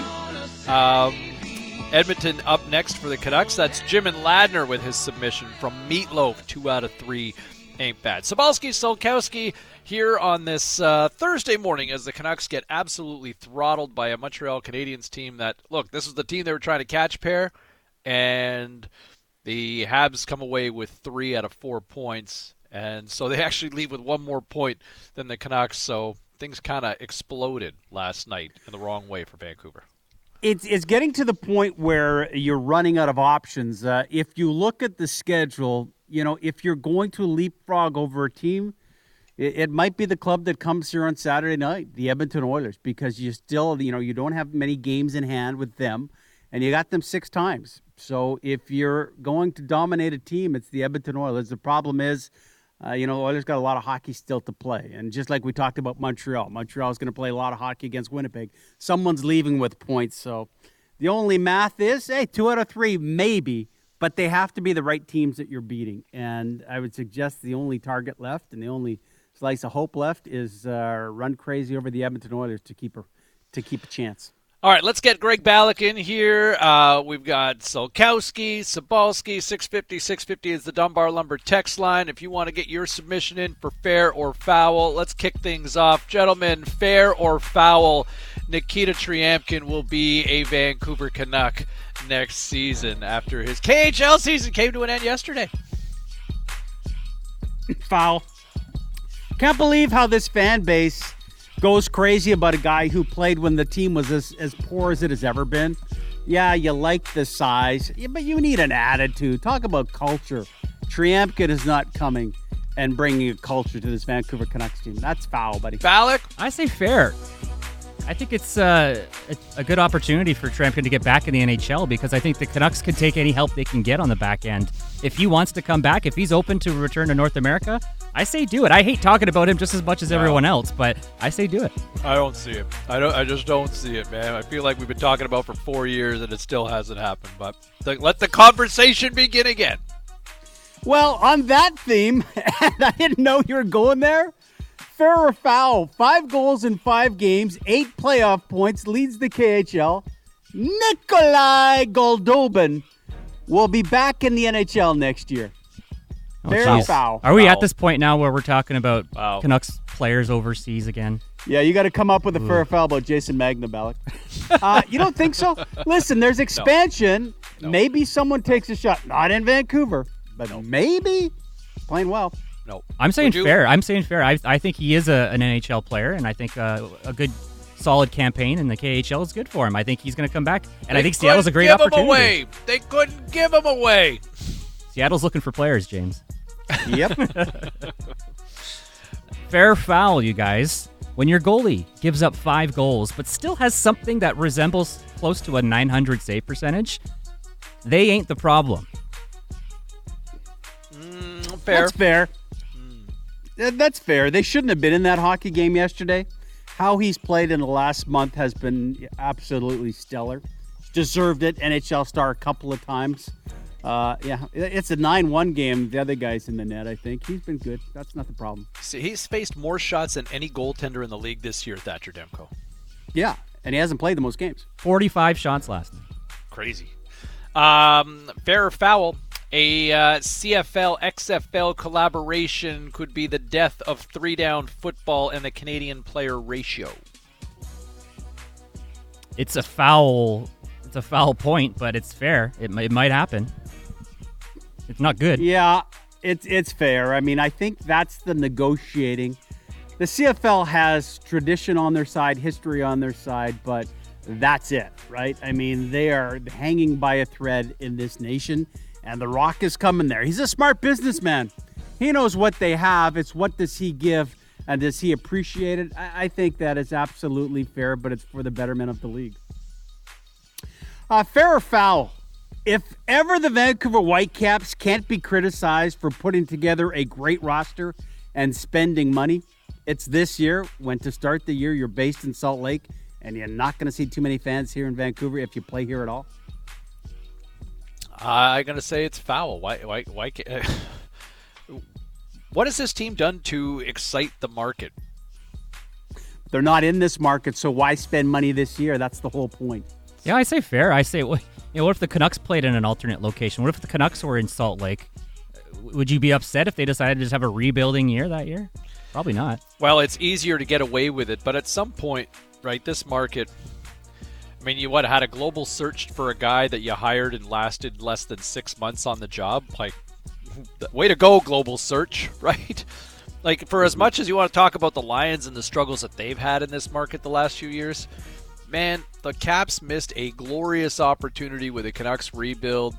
You know, with the Lions kind of going through their struggles, like they should be the hottest ticket in the city, and they're not. That's on them.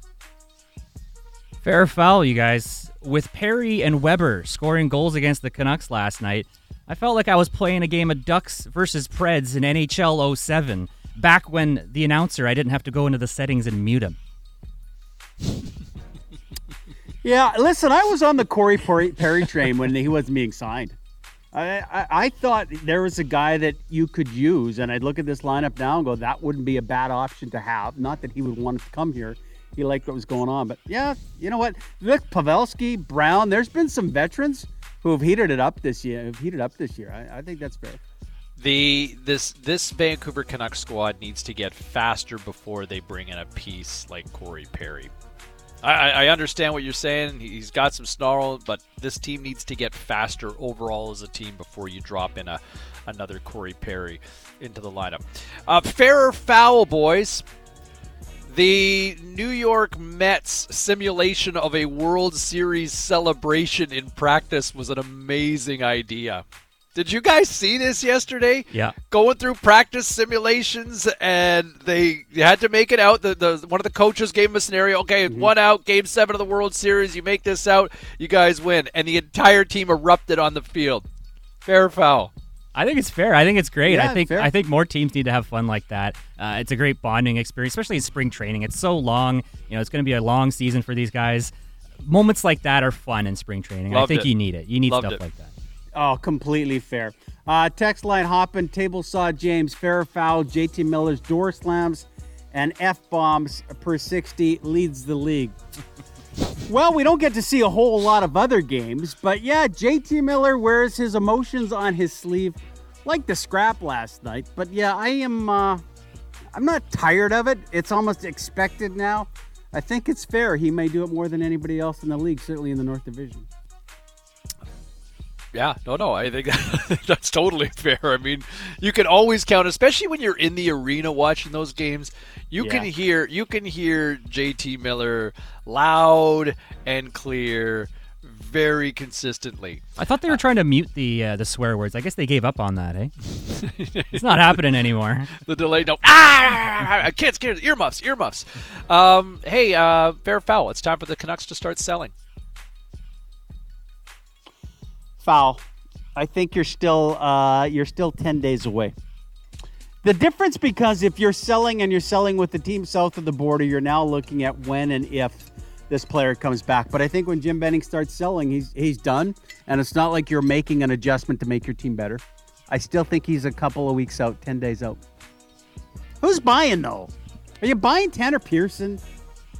Sutter maybe. Well, I mean, it's ago, going to be the Edler and Jordie. Benn. You might have to wait two weeks too if you're a team in the states acquiring him too.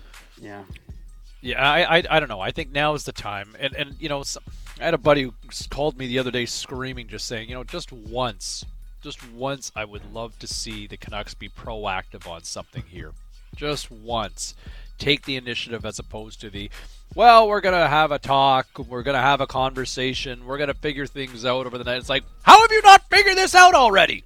Now is the time. I think it's fair to say now. Look, you needed those points against the Montreal Canadiens, and the Habs picked up more points than the Canucks. You do the math. You know what? If this team's still scratching and clawing and fighting after the dust settles on it, then so be it. But you know what? Maybe there's an opportunity to also evaluate some young talent as well. Get some guys and figure out what you've got. What are you What are you fishing or cutting bait on here going forwards? I, I think now is a perfect time. I think now is a perfect time. Hey, fair foul, you guys. The most important news coming out of the ESPN NHL announcement is the confirmation from the Athletic that the NHL on ESPN theme is coming back. Good music. I love it.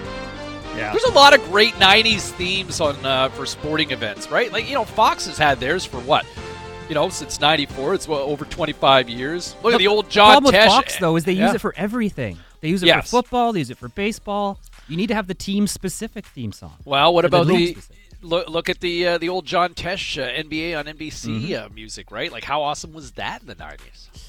The uh, the one thing that ESPN did so well, and we're still at the point where you want to get to know the personalities that play in this league. Man, their NHL commercials were unbelievable. I went down a dark hole on YouTube yesterday to watch some of the g- gags that they pulled Oh. with Ovechkin. So good. Ovechkin's with Steve Levy, and he's he's photocopying, and and Levy kind of mentions, "Oh, what are you? Uh, you're not a Russian spy. What are you doing here?" And then Ovechkin tunnels up. I mean, they did a great job in selling the game that way. I look forward to what they have ahead. Varlamov comes out of the ceiling, rappels down. Yes. Yeah. By God, that's Varlamov coming from the sky. Uh, 744 in my uh, channeling my inner Jim Ross voice. Uh, 744, your Canucks commute coming up at the top of the clock. Um, we'll uh, also be joined by Arash Madani uh, in the 8 o'clock hour with much more on the uh, potential partnership with the XFL and the Canadian Football League and what it means to the future of the CFL as we certainly know it. Uh, more submissions coming in at 650, 650 on the Dunbar Lumber text line for your Canucks and a song. We'll hit the music and weigh in with more of your thoughts next here on your home of the Canucks Sportsnet at 650.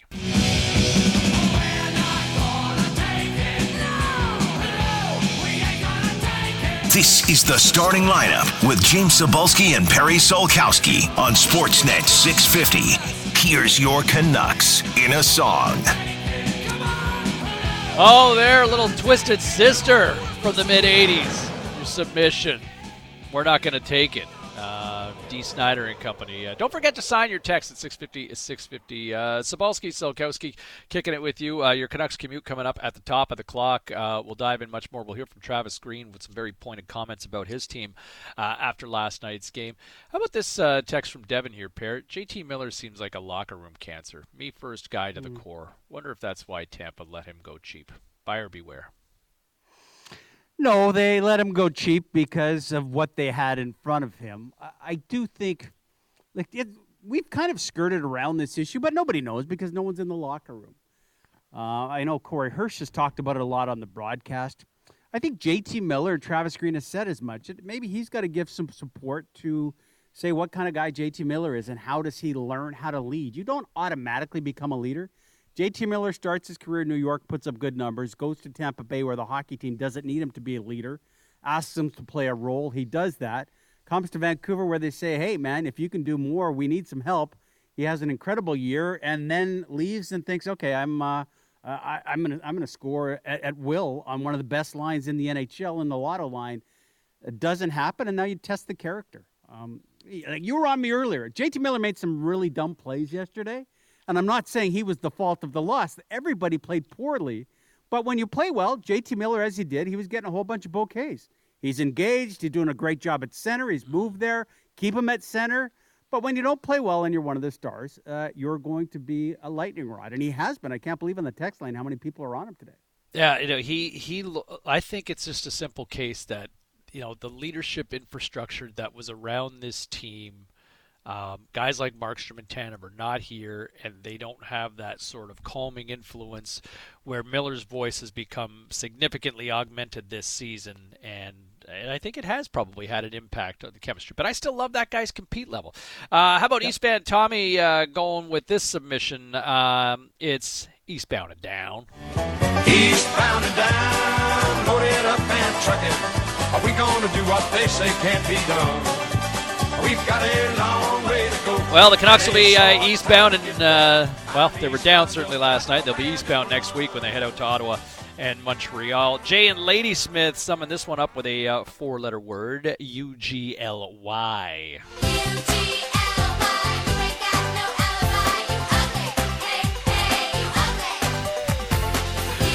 Well played, Jay. Uh, how about this text uh, here, pair? Uh, oh my God, guys! It's not just faster; they need to get bigger and harder to play against. They got run out of the building last night, and other players and other teams say how easy the Canucks are to play against. We have plenty of undersized, speedy little guys sprinkled throughout the lineup, and it ain't working, fellas. Eh, he's not wrong. Um, there needs to be a lot of work, but Jim Benning gets hammered for saying we're two years away. I think he, you know, you're right. This team missed Elias Pettersson for the first time. Elias Pettersson not being in the lineup because they were playing a game where you go, you got anybody with creativity to make it happen. Brock Boeser on the one timer, great, but as far as quality chances, on a night like last night, there was nothing there. I do think, and we've had some texts, and as uh, as David Amber said, that might have been one of the best games the Montreal Canadiens have played this year, right? And, and don't take them as to running these guys out of the building at the beginning of the season because the Canucks were crap back then. I mean, they were playing beer league hockey. They at least were a little more structured last night. It's just the Montreal Canadiens were that much better, and you can't be great every game. So this is the first one-off in a month that the Canucks have had. Tough part is you better get back on that horse and win three of the next four, get on a streak again. Else completely you're done, and, and you got to mail the rest of the year in. Orange and East Van, I really agree with this one here. How can you even be positive about this series with Montreal? They got three of four, you got two of four, both wins. We gave them a point. Um, you know, that's that's it. I mean, Facts the math only, just man. worked against. Well, and just the way that the Habs kind of turned it up another gear, and the Canucks to show up so lifeless last night. I mean, to get outshot 16-4. Hey, look, we'll get into it uh, much much more uh, coming up at the top of the clock with your Canucks commute. 650 650 is the Dunbar Lumber text line. And how about this submission here? Man, there's a little blast from the past. It's the PG 13 version pair. We're keeping it clean. She hates me from Puddle of Mudd right here on your home of the Canucks, Sportsnet 650. Hit the music.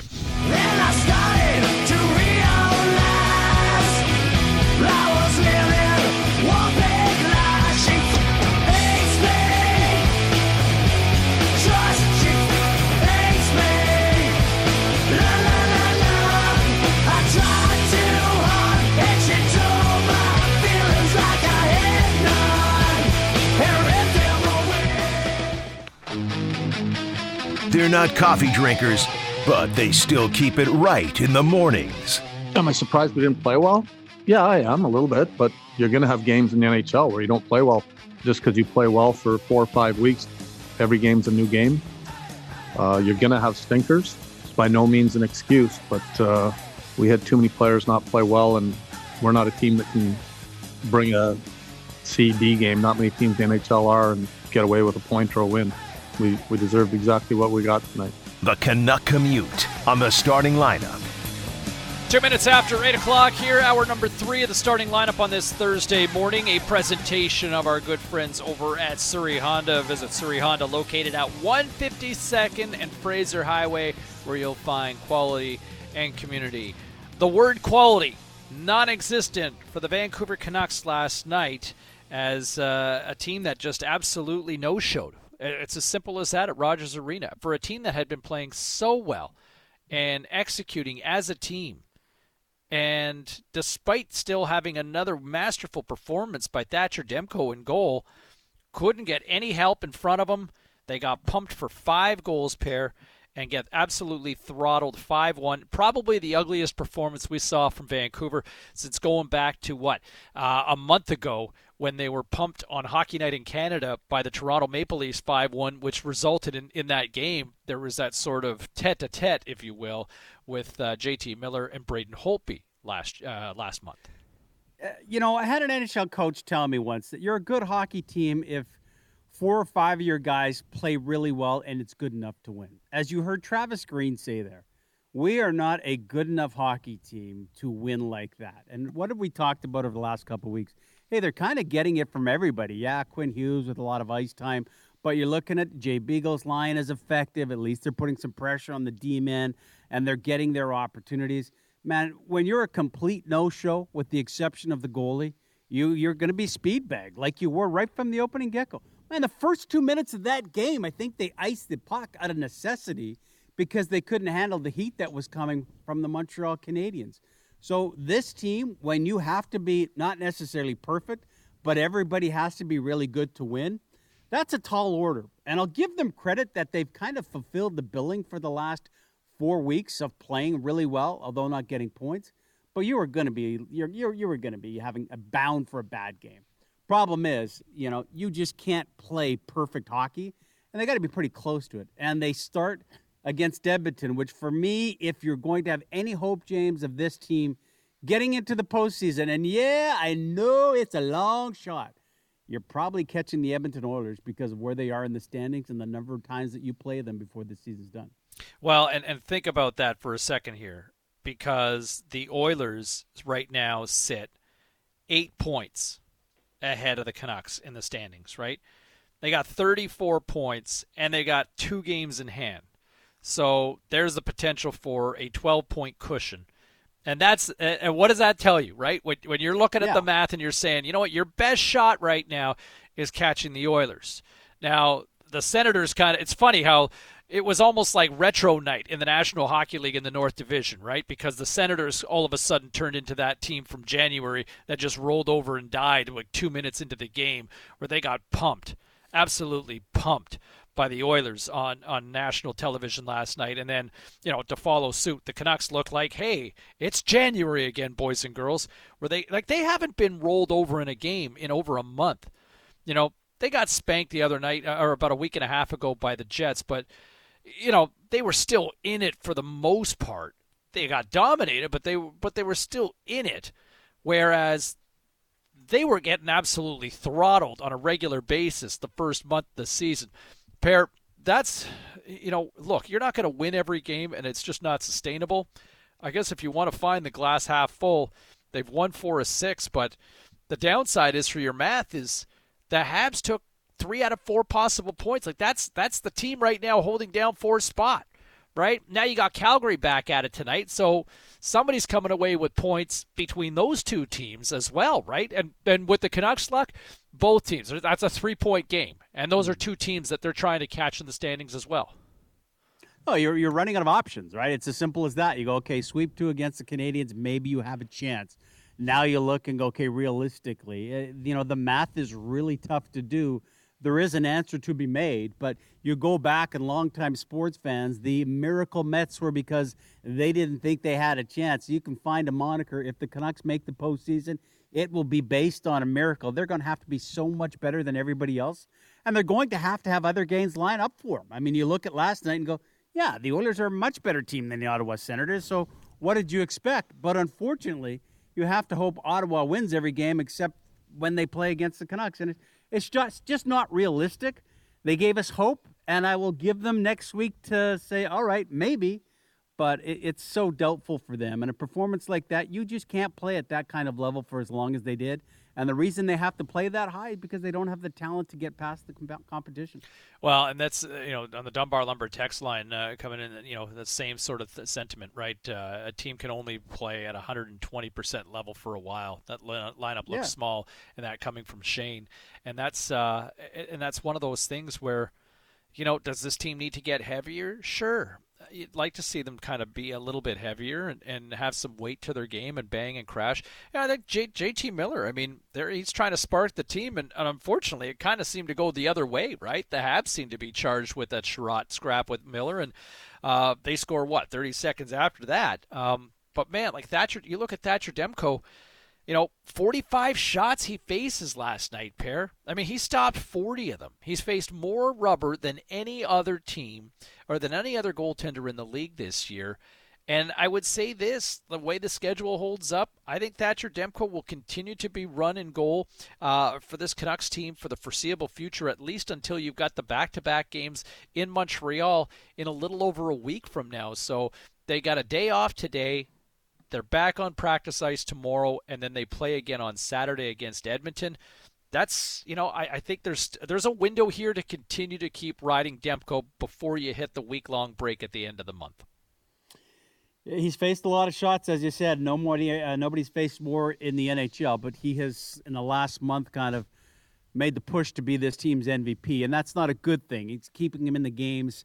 Uh, there's a lot of people, and, and Will has, has, chimed in too, that are getting on the old, you know, this team is way too soft. It's funny though, uh, you know, earlier in the week when um, Travis Green's addressing this team when they're winning, he's talking about the fourth line where you would have that toughness and a Zach MacEwen as, hey, you know what, we've brought some, some speed to the lineup, right? And that speed is forechecking, it's effective. Kevin Bieksa two weeks, Kevin Bieksa two weeks ago just said, hey, you know what, Zach MacEwen's got to be in the lineup every night. Uh, so it, when you lose, you dissect everything.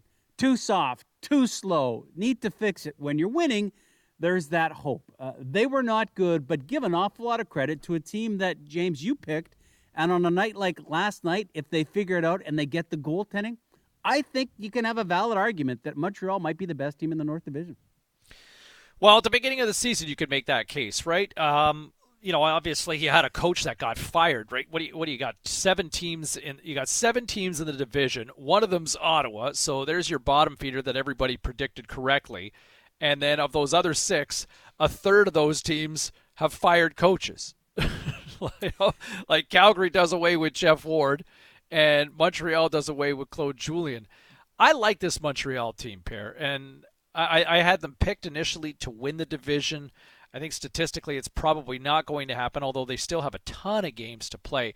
But they seem to have tightened up since the coaching change. You know, Carey Price seems to be dialed in. You know, I see David Richmond kind of texting in here at 650, 650 saying, you know, the Canucks were lucky to win the first game against Montreal. Could have easily been 10-1 with on aggregate with these two games if not for Demko. Look, I thought that Not Carey wrong. Price. I thought, well, no, but I would also say Carey Price was really good in the first night. I don't think it was quite as tested last night, but I think Carey Price still made some nice saves. Like Carey Price has looked big and confident again in goal. At least these two games here against Vancouver at Rogers Arena. I, I thought Carey Price is starting to kind of find his form. I think he's been called out. I think he's seen the comments and what's been said about him. Um, obviously, there's been a change with goaltending coaches, and Sean Burke remains in quarantine for a little bit longer. But uh, Carey Price looks to me like he is kind of in a Carey Price zone right now, whether he's playing pissed off or with a chip on his shoulder.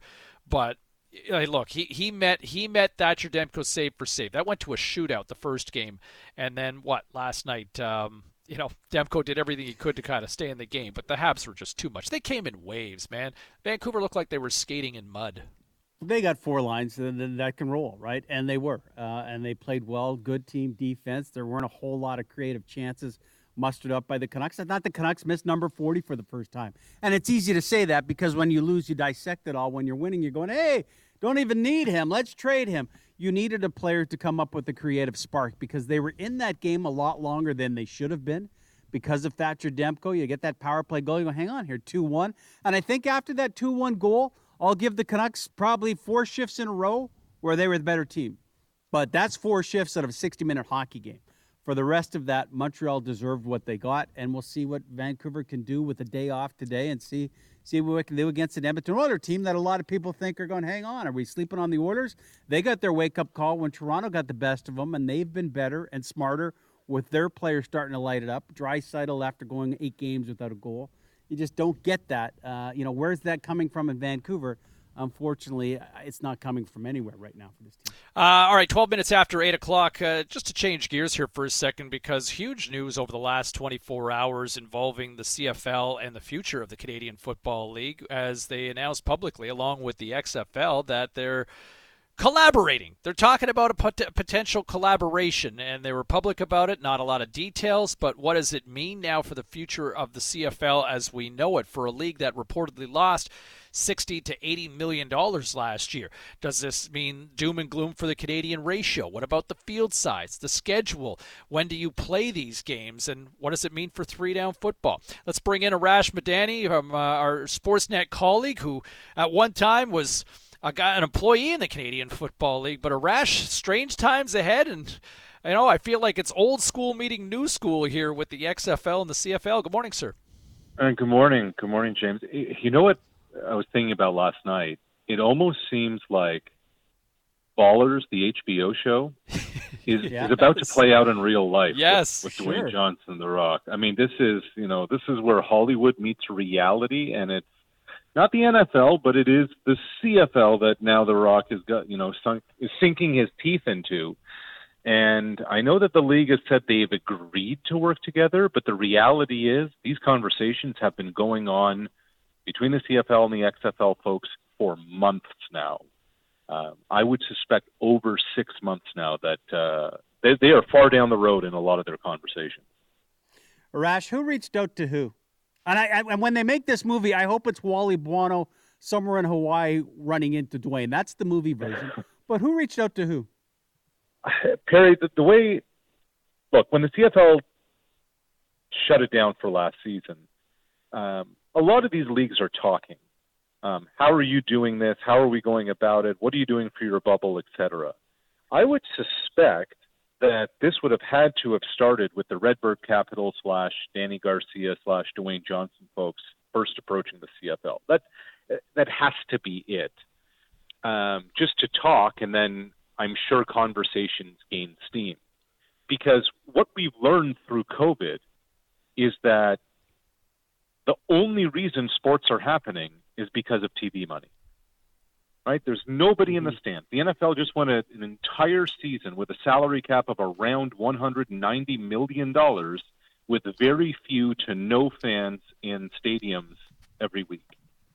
So, the for the XFL to get off the ground, they're going to need a big US TV deal. And how do you get a bigger broadcast agreement? Add more teams, have more games, have more content.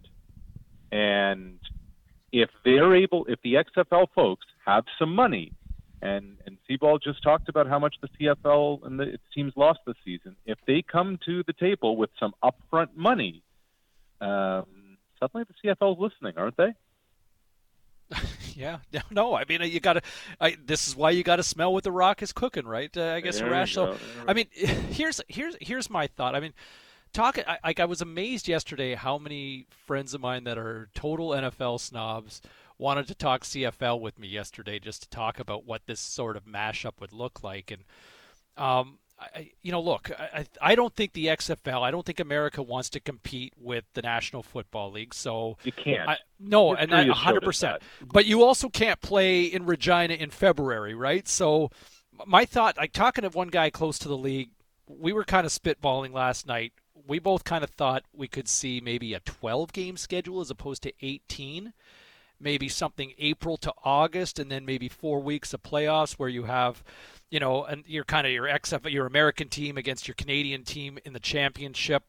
Probably four downs because of just making it more, you know, easier to understand for an American audience. And then the Canadian ratio might be down to maybe two guys on each side um, for just the Canadian That, teams, that's I my think. biggest concern. Yeah. Is what is this going to mean for Canadian content? And quite frankly, guys, how you talk to a lot of governors, you talk to a lot of GMs, you talk to a lot of coaches, especially if you talk to them off the record. They have very little, other than probably Mike O'Shea, because this is really important to him. They have very little care or regard for Canadian content. They, Yes. They're like, why are we paying our offen- our Canadian offensive linemen more than skilled guys and more than some of the stars? But they, the ripple effect of that and what it can mean for uh, university football, grassroots football, development of football in this country, et cetera, is huge. But quite frankly, for a long time now, and if you speak with people at the CFL Players Association, they'll be the first to tell you the CFL wants to reduce the number of Canadians on the roster. They want to reduce the number of starters.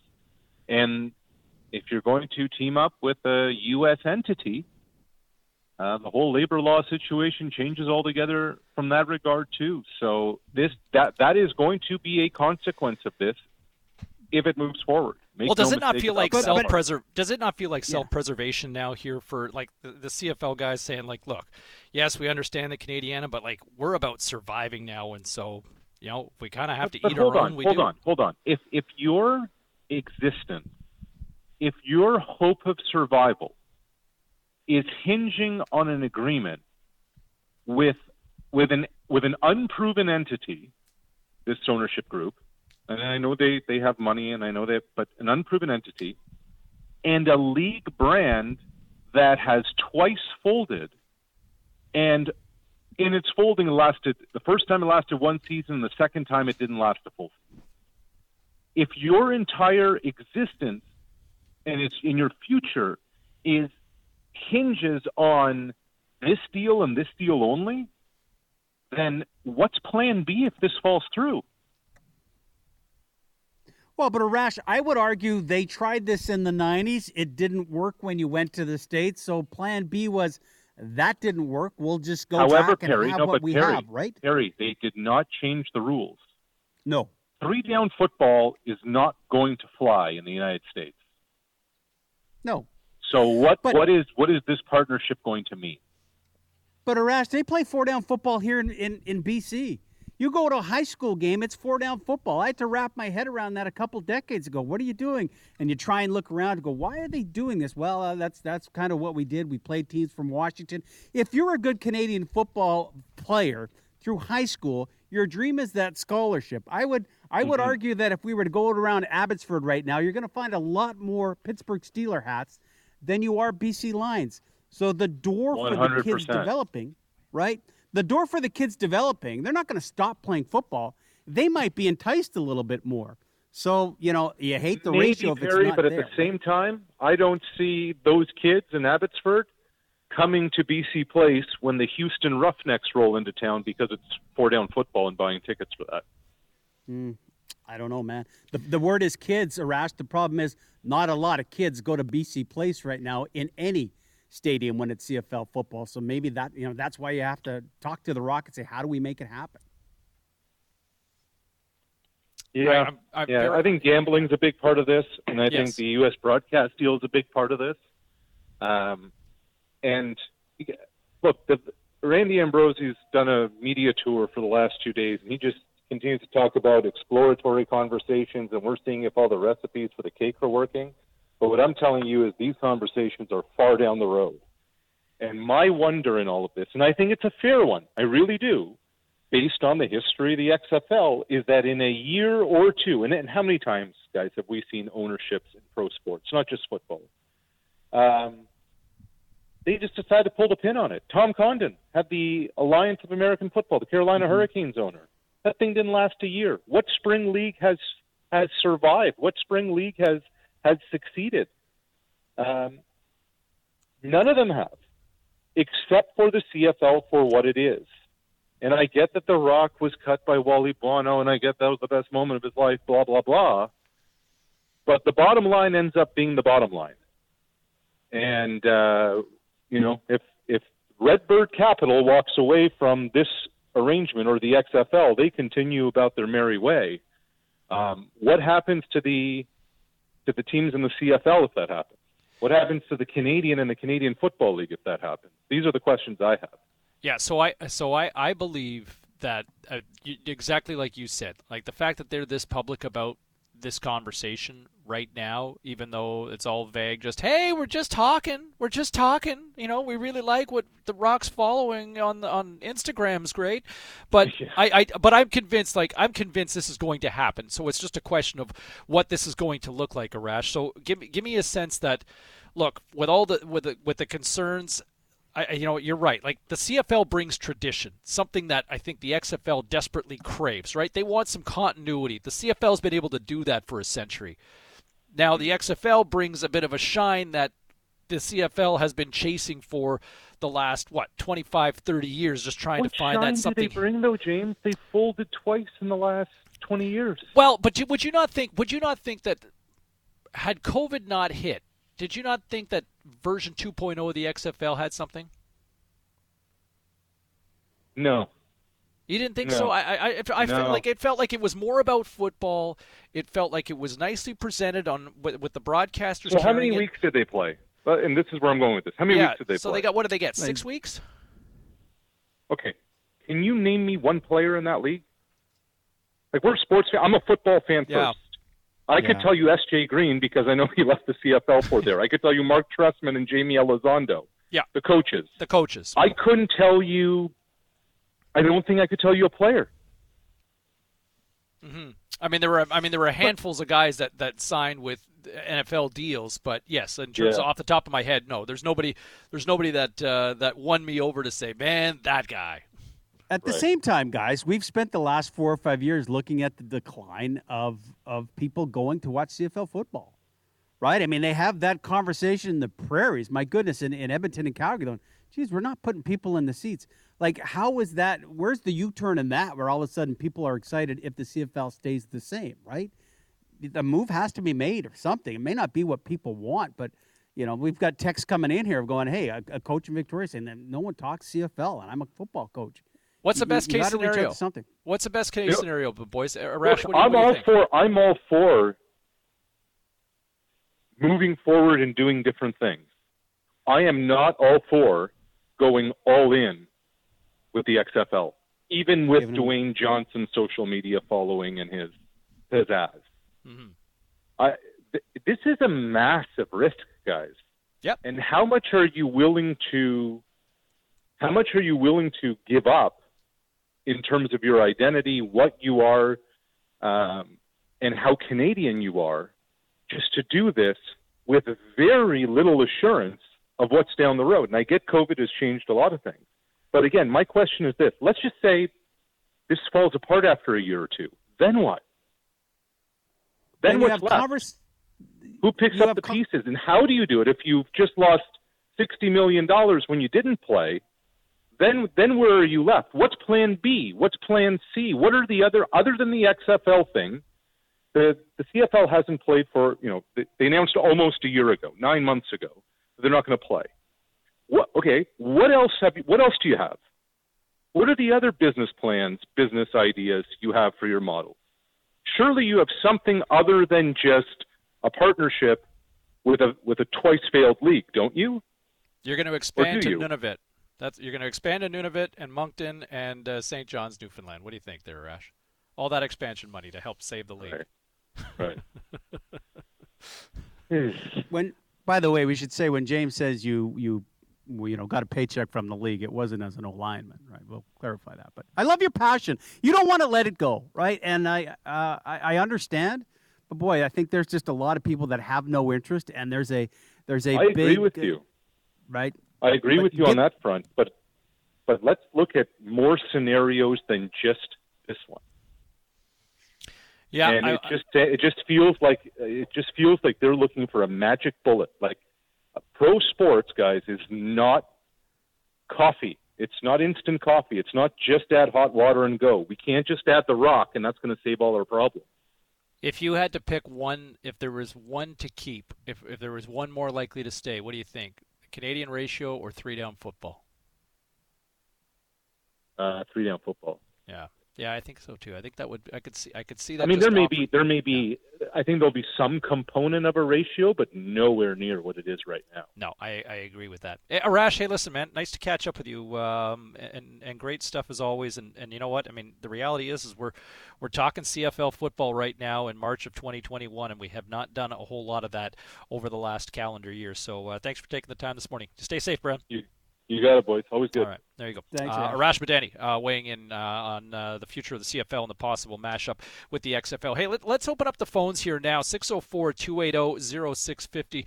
You know what? All this buzz about it, like, are you inclined to be curious or would you be engaged more with the CFL going forward if there is some sort of mashup with the XFL or has that ship sailed? Or do you say hard pass keep the CFL the way it is. 604-280-0650 the number to call. Jump on in 604-280-0650 or you can also hit us up on the Dunbar Lumber text line as well. Your chance to sound off next here on Sportsnet 650 Back to life, back to reality. This is the starting lineup with James Cybulski and Perry Solkowski on Sportsnet 650. Here's your Canucks in a song. Little soul to soul. This one coming out to uh, Fletch, the Lakers fan, with a little back to life, back to reality for the Vancouver Canucks. as They get pumped last night.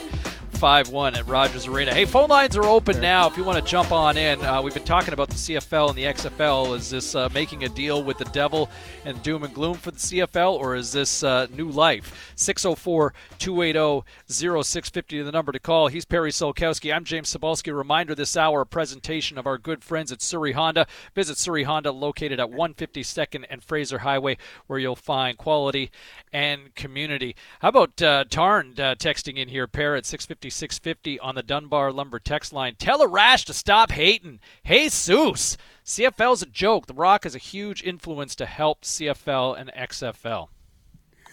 I understand where Arash is coming from, um, having worked in the front offices of, of the CFL teams. And, and okay, so The Rock pulls it away.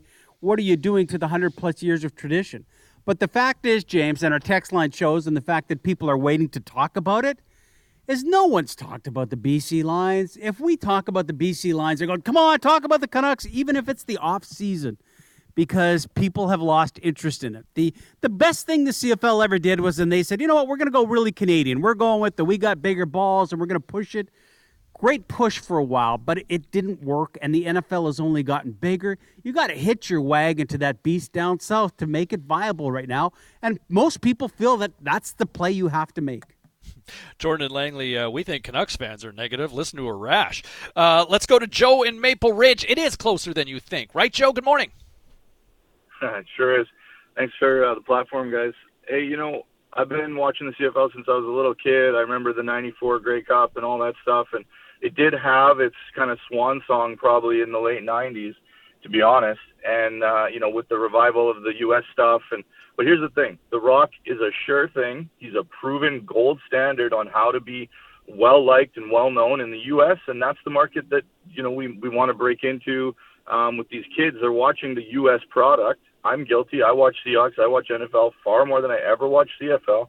Um, you know, I, I watched the XFL's product last year. It was fantastic. That Seattle team had some names on it. I can't recall them right now because it was only a few games. But I'll tell you what, they had something there. And if you link up with a guy like The Rock, look what he does. He has the Midas touch. It, it's a Hey, sure Joe, thing. why did you stop going? It sounds like you've stopped going to CFL games. Why? in all honesty, I live out in Maple Ridge, uh, and commuting into the to BC Place is a nightmare. Uh, the cost wasn't prohibitive of of what the product was. Do you know what I mean? I went to that game where it was Wally's last game, and and there was a few thousand people there, and and the team was awful, and you know, love all that. But I just I went there and I had my my son with me, and I just didn't feel like the dollars for the product I was receiving matched up. You know, it, it just was missing this. I don't know. It didn't have that panache. Fair enough. That's all. No, I, I appreciate the call there, Joe, and, and that's no, I, I think that's that's the thing. I think costs sometimes don't necessarily, and the atmosphere, man. It like you know, hey, look, I think we can all agree. You know, BC Place Stadium is just simply too big for this market. Like honestly, how often do you get sixty thousand people in that stadium? Uh, that opens up a phone line 604-280 if you want to uh, 604-280-0650. Let's go to Spencer, also out in Maple Ridge. Uh, good morning, Spencer. Hey, how you doing, guys? Good. Good, Spencer. Good. Hey, I, I, I, I miss meaningful BC Lions games. I miss them very much. Uh, and I, you know, I tried to go as much as I could. And yeah, I'm, I moved out to Maple Ridge, so I'm a little further away, like Joe previously. And you know, I used to be closer and, and, and started a young family, which of course is prohibitive at times. So I tried to go as much as I could. But a couple points because I was yelling at the radio when Arash was on, and I like Arash's passion. And a couple points um, that I want to make I mean, I've, I've I've played and coached football in both forms. And Perry, I get I get the the resistance of some people when they come to BC about why do you play four down football in high school, and there's tradition and the history to it. But if you've played and coached both, and I and I apologize to the CFL purists, four down football is more interesting. It's more fun. I like it better, and I and I, if they go to four downs, I'm all for it with the with this merger. Um, the other piece is I, I've lived in the Lower Mainland and I've lived in in, in Alberta and in Lower Mainland, I've, there's two kind of fans I've always run into: the NFL snobs, the NFL like they puff their chest and, and Yep. wear wear it like a badge Nazar. honor. And yeah, somehow, oh, I'm an NFL fan. I don't watch a CFL. I was like, well, you, you know, if you haven't seen a fun CFL game, a meaningful Lions game, you're missing out, and, I, and I'm sorry for you. Uh, the other piece in Alberta, when I is the other is the opposite. The the NFL is uh, they're they're just in it for the money. It's not as exciting. It's not as, and you know like somehow the the CFL's you know sponsored by the local hardware store or something like that. No, and and I think the fact that the NFL and college football in the states has become pass first, exciting. Let's run up the score. Let's get after it kind of offense as opposed to the four yards in the cloud as it used to be. That's no longer an argument. And I, I enjoyed some of the XFL rules they put in. I think some of them were a little bit silly, but they're they're trying new stuff, and I, I was all for it. Um, and one last point, and I'll, and I'll shut up here because I, I was like I said, I was I was getting after it with Arash, yelling at him to let him know when I, when I like passion. It's good. if you talk to him. Um, the uh, the one thing I would change, the one thing the CFL does better than the NFL is the clock. I like stopping the clock at the end of the game. You're never out of it. Um, as much as clock management, people love to harp on that. It's really not that difficult to understand how to manage the clock in the NFL at the end of the game, even though some coaches still screw it up. Um, but I, I mean, I like everybody else hate the two-minute warning, run a running run you know one running play. The team doesn't have any timeouts, and I'm just going to take a knee, and and and that's you know we'll all shake hands and walk off the field with uh, 35 seconds left. So that's what I would keep. Um, but the rest of it, and all right, I, I made a lot. You guys, your guys' show, so I won't take. Yeah, over. our clock is our clock is screwed now, but thanks. I appreciate the time, guys. Thanks. Thanks, Spencer. Well, the lesson the lesson we've learned here is Maple Ridge isn't closer than you think here, Pear. But No, but you- but I like that. I, I, I like that passion, and and you know, look, can you can you convince? I think the one thing that Vince McMahon in his two attempts with the XFL was to try to create an alternative to the NFL try to dig in those NFL fans, but also try to create something a little bit differently.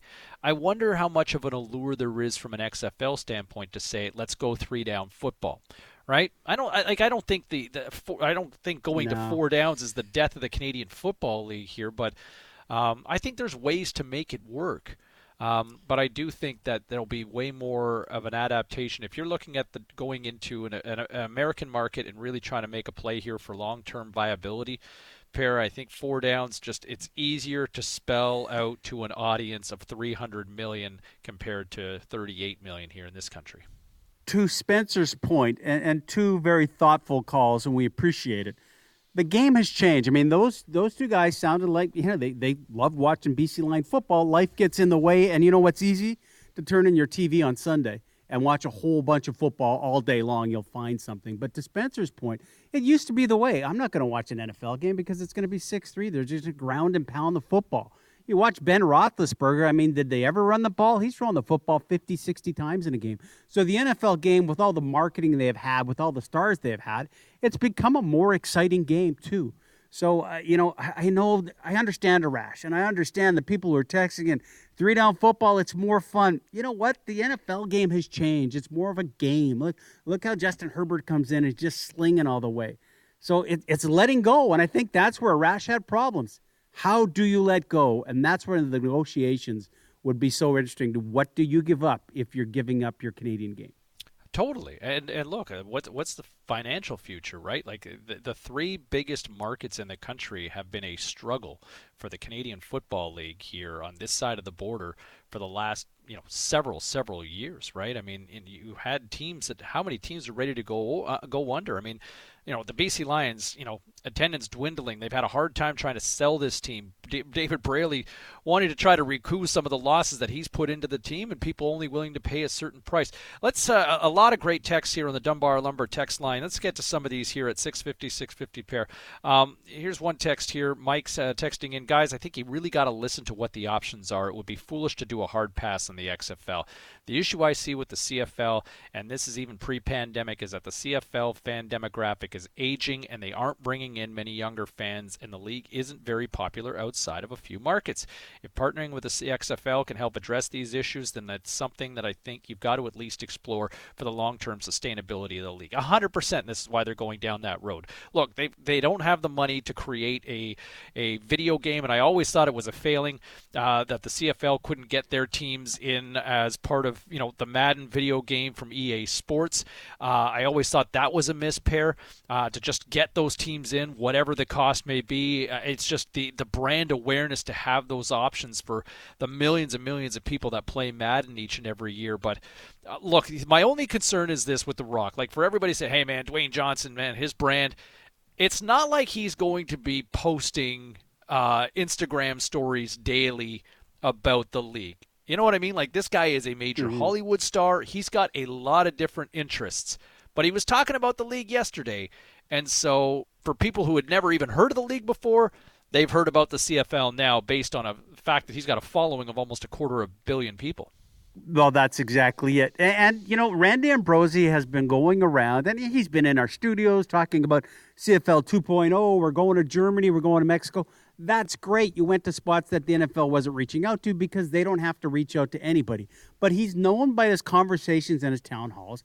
How do you get young people in? Jordan texts in on the Dunbar Lumber text line. I think it's the best thing that could happen to the CFL. My generation, the 25 and under club, we don't like the Canadian rules. We're much more interested in the NFL rules. Merge the two, bring in American rules into the CFL, have a Canadian division, an American division. Let's make the games more exciting for younger fans to grow the game in Canada. We've talked about it a long time, James. If somehow you were affiliated and kind of essentially an AHL of the NFL, and you see a kid play in BC and you see him playing four down football, and the next thing you know, he's strapping it up for the Saints or he's playing for the Dolphins. How much do we love a decade of Cam Wake ripping it up in BC in a couple years and then going watching him making the big money chasing down quarterbacks in the NFL? We loved that. He loved the game.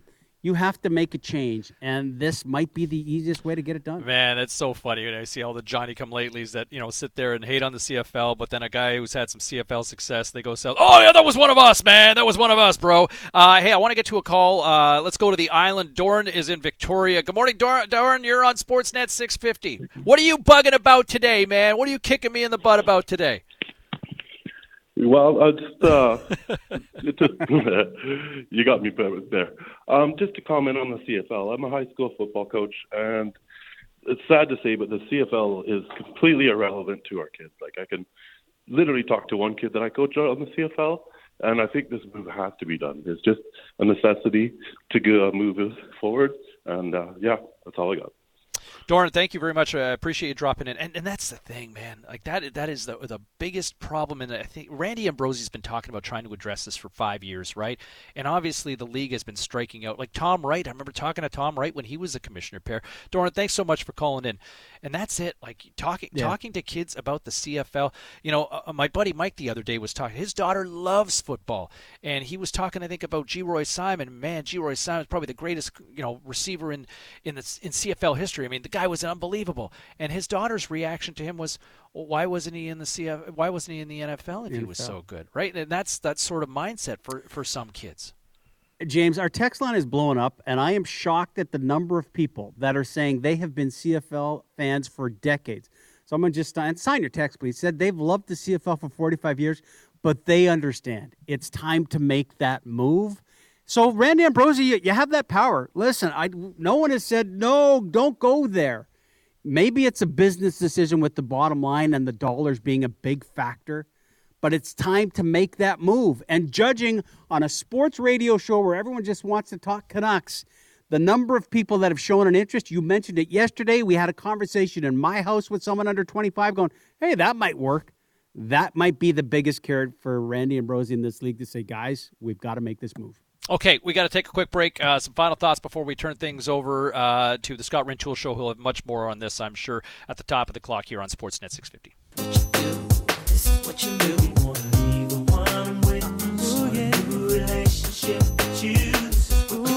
This is the starting lineup with James Cybulski and Perry Solkowski on Sportsnet 650. Here's your Canucks in a song.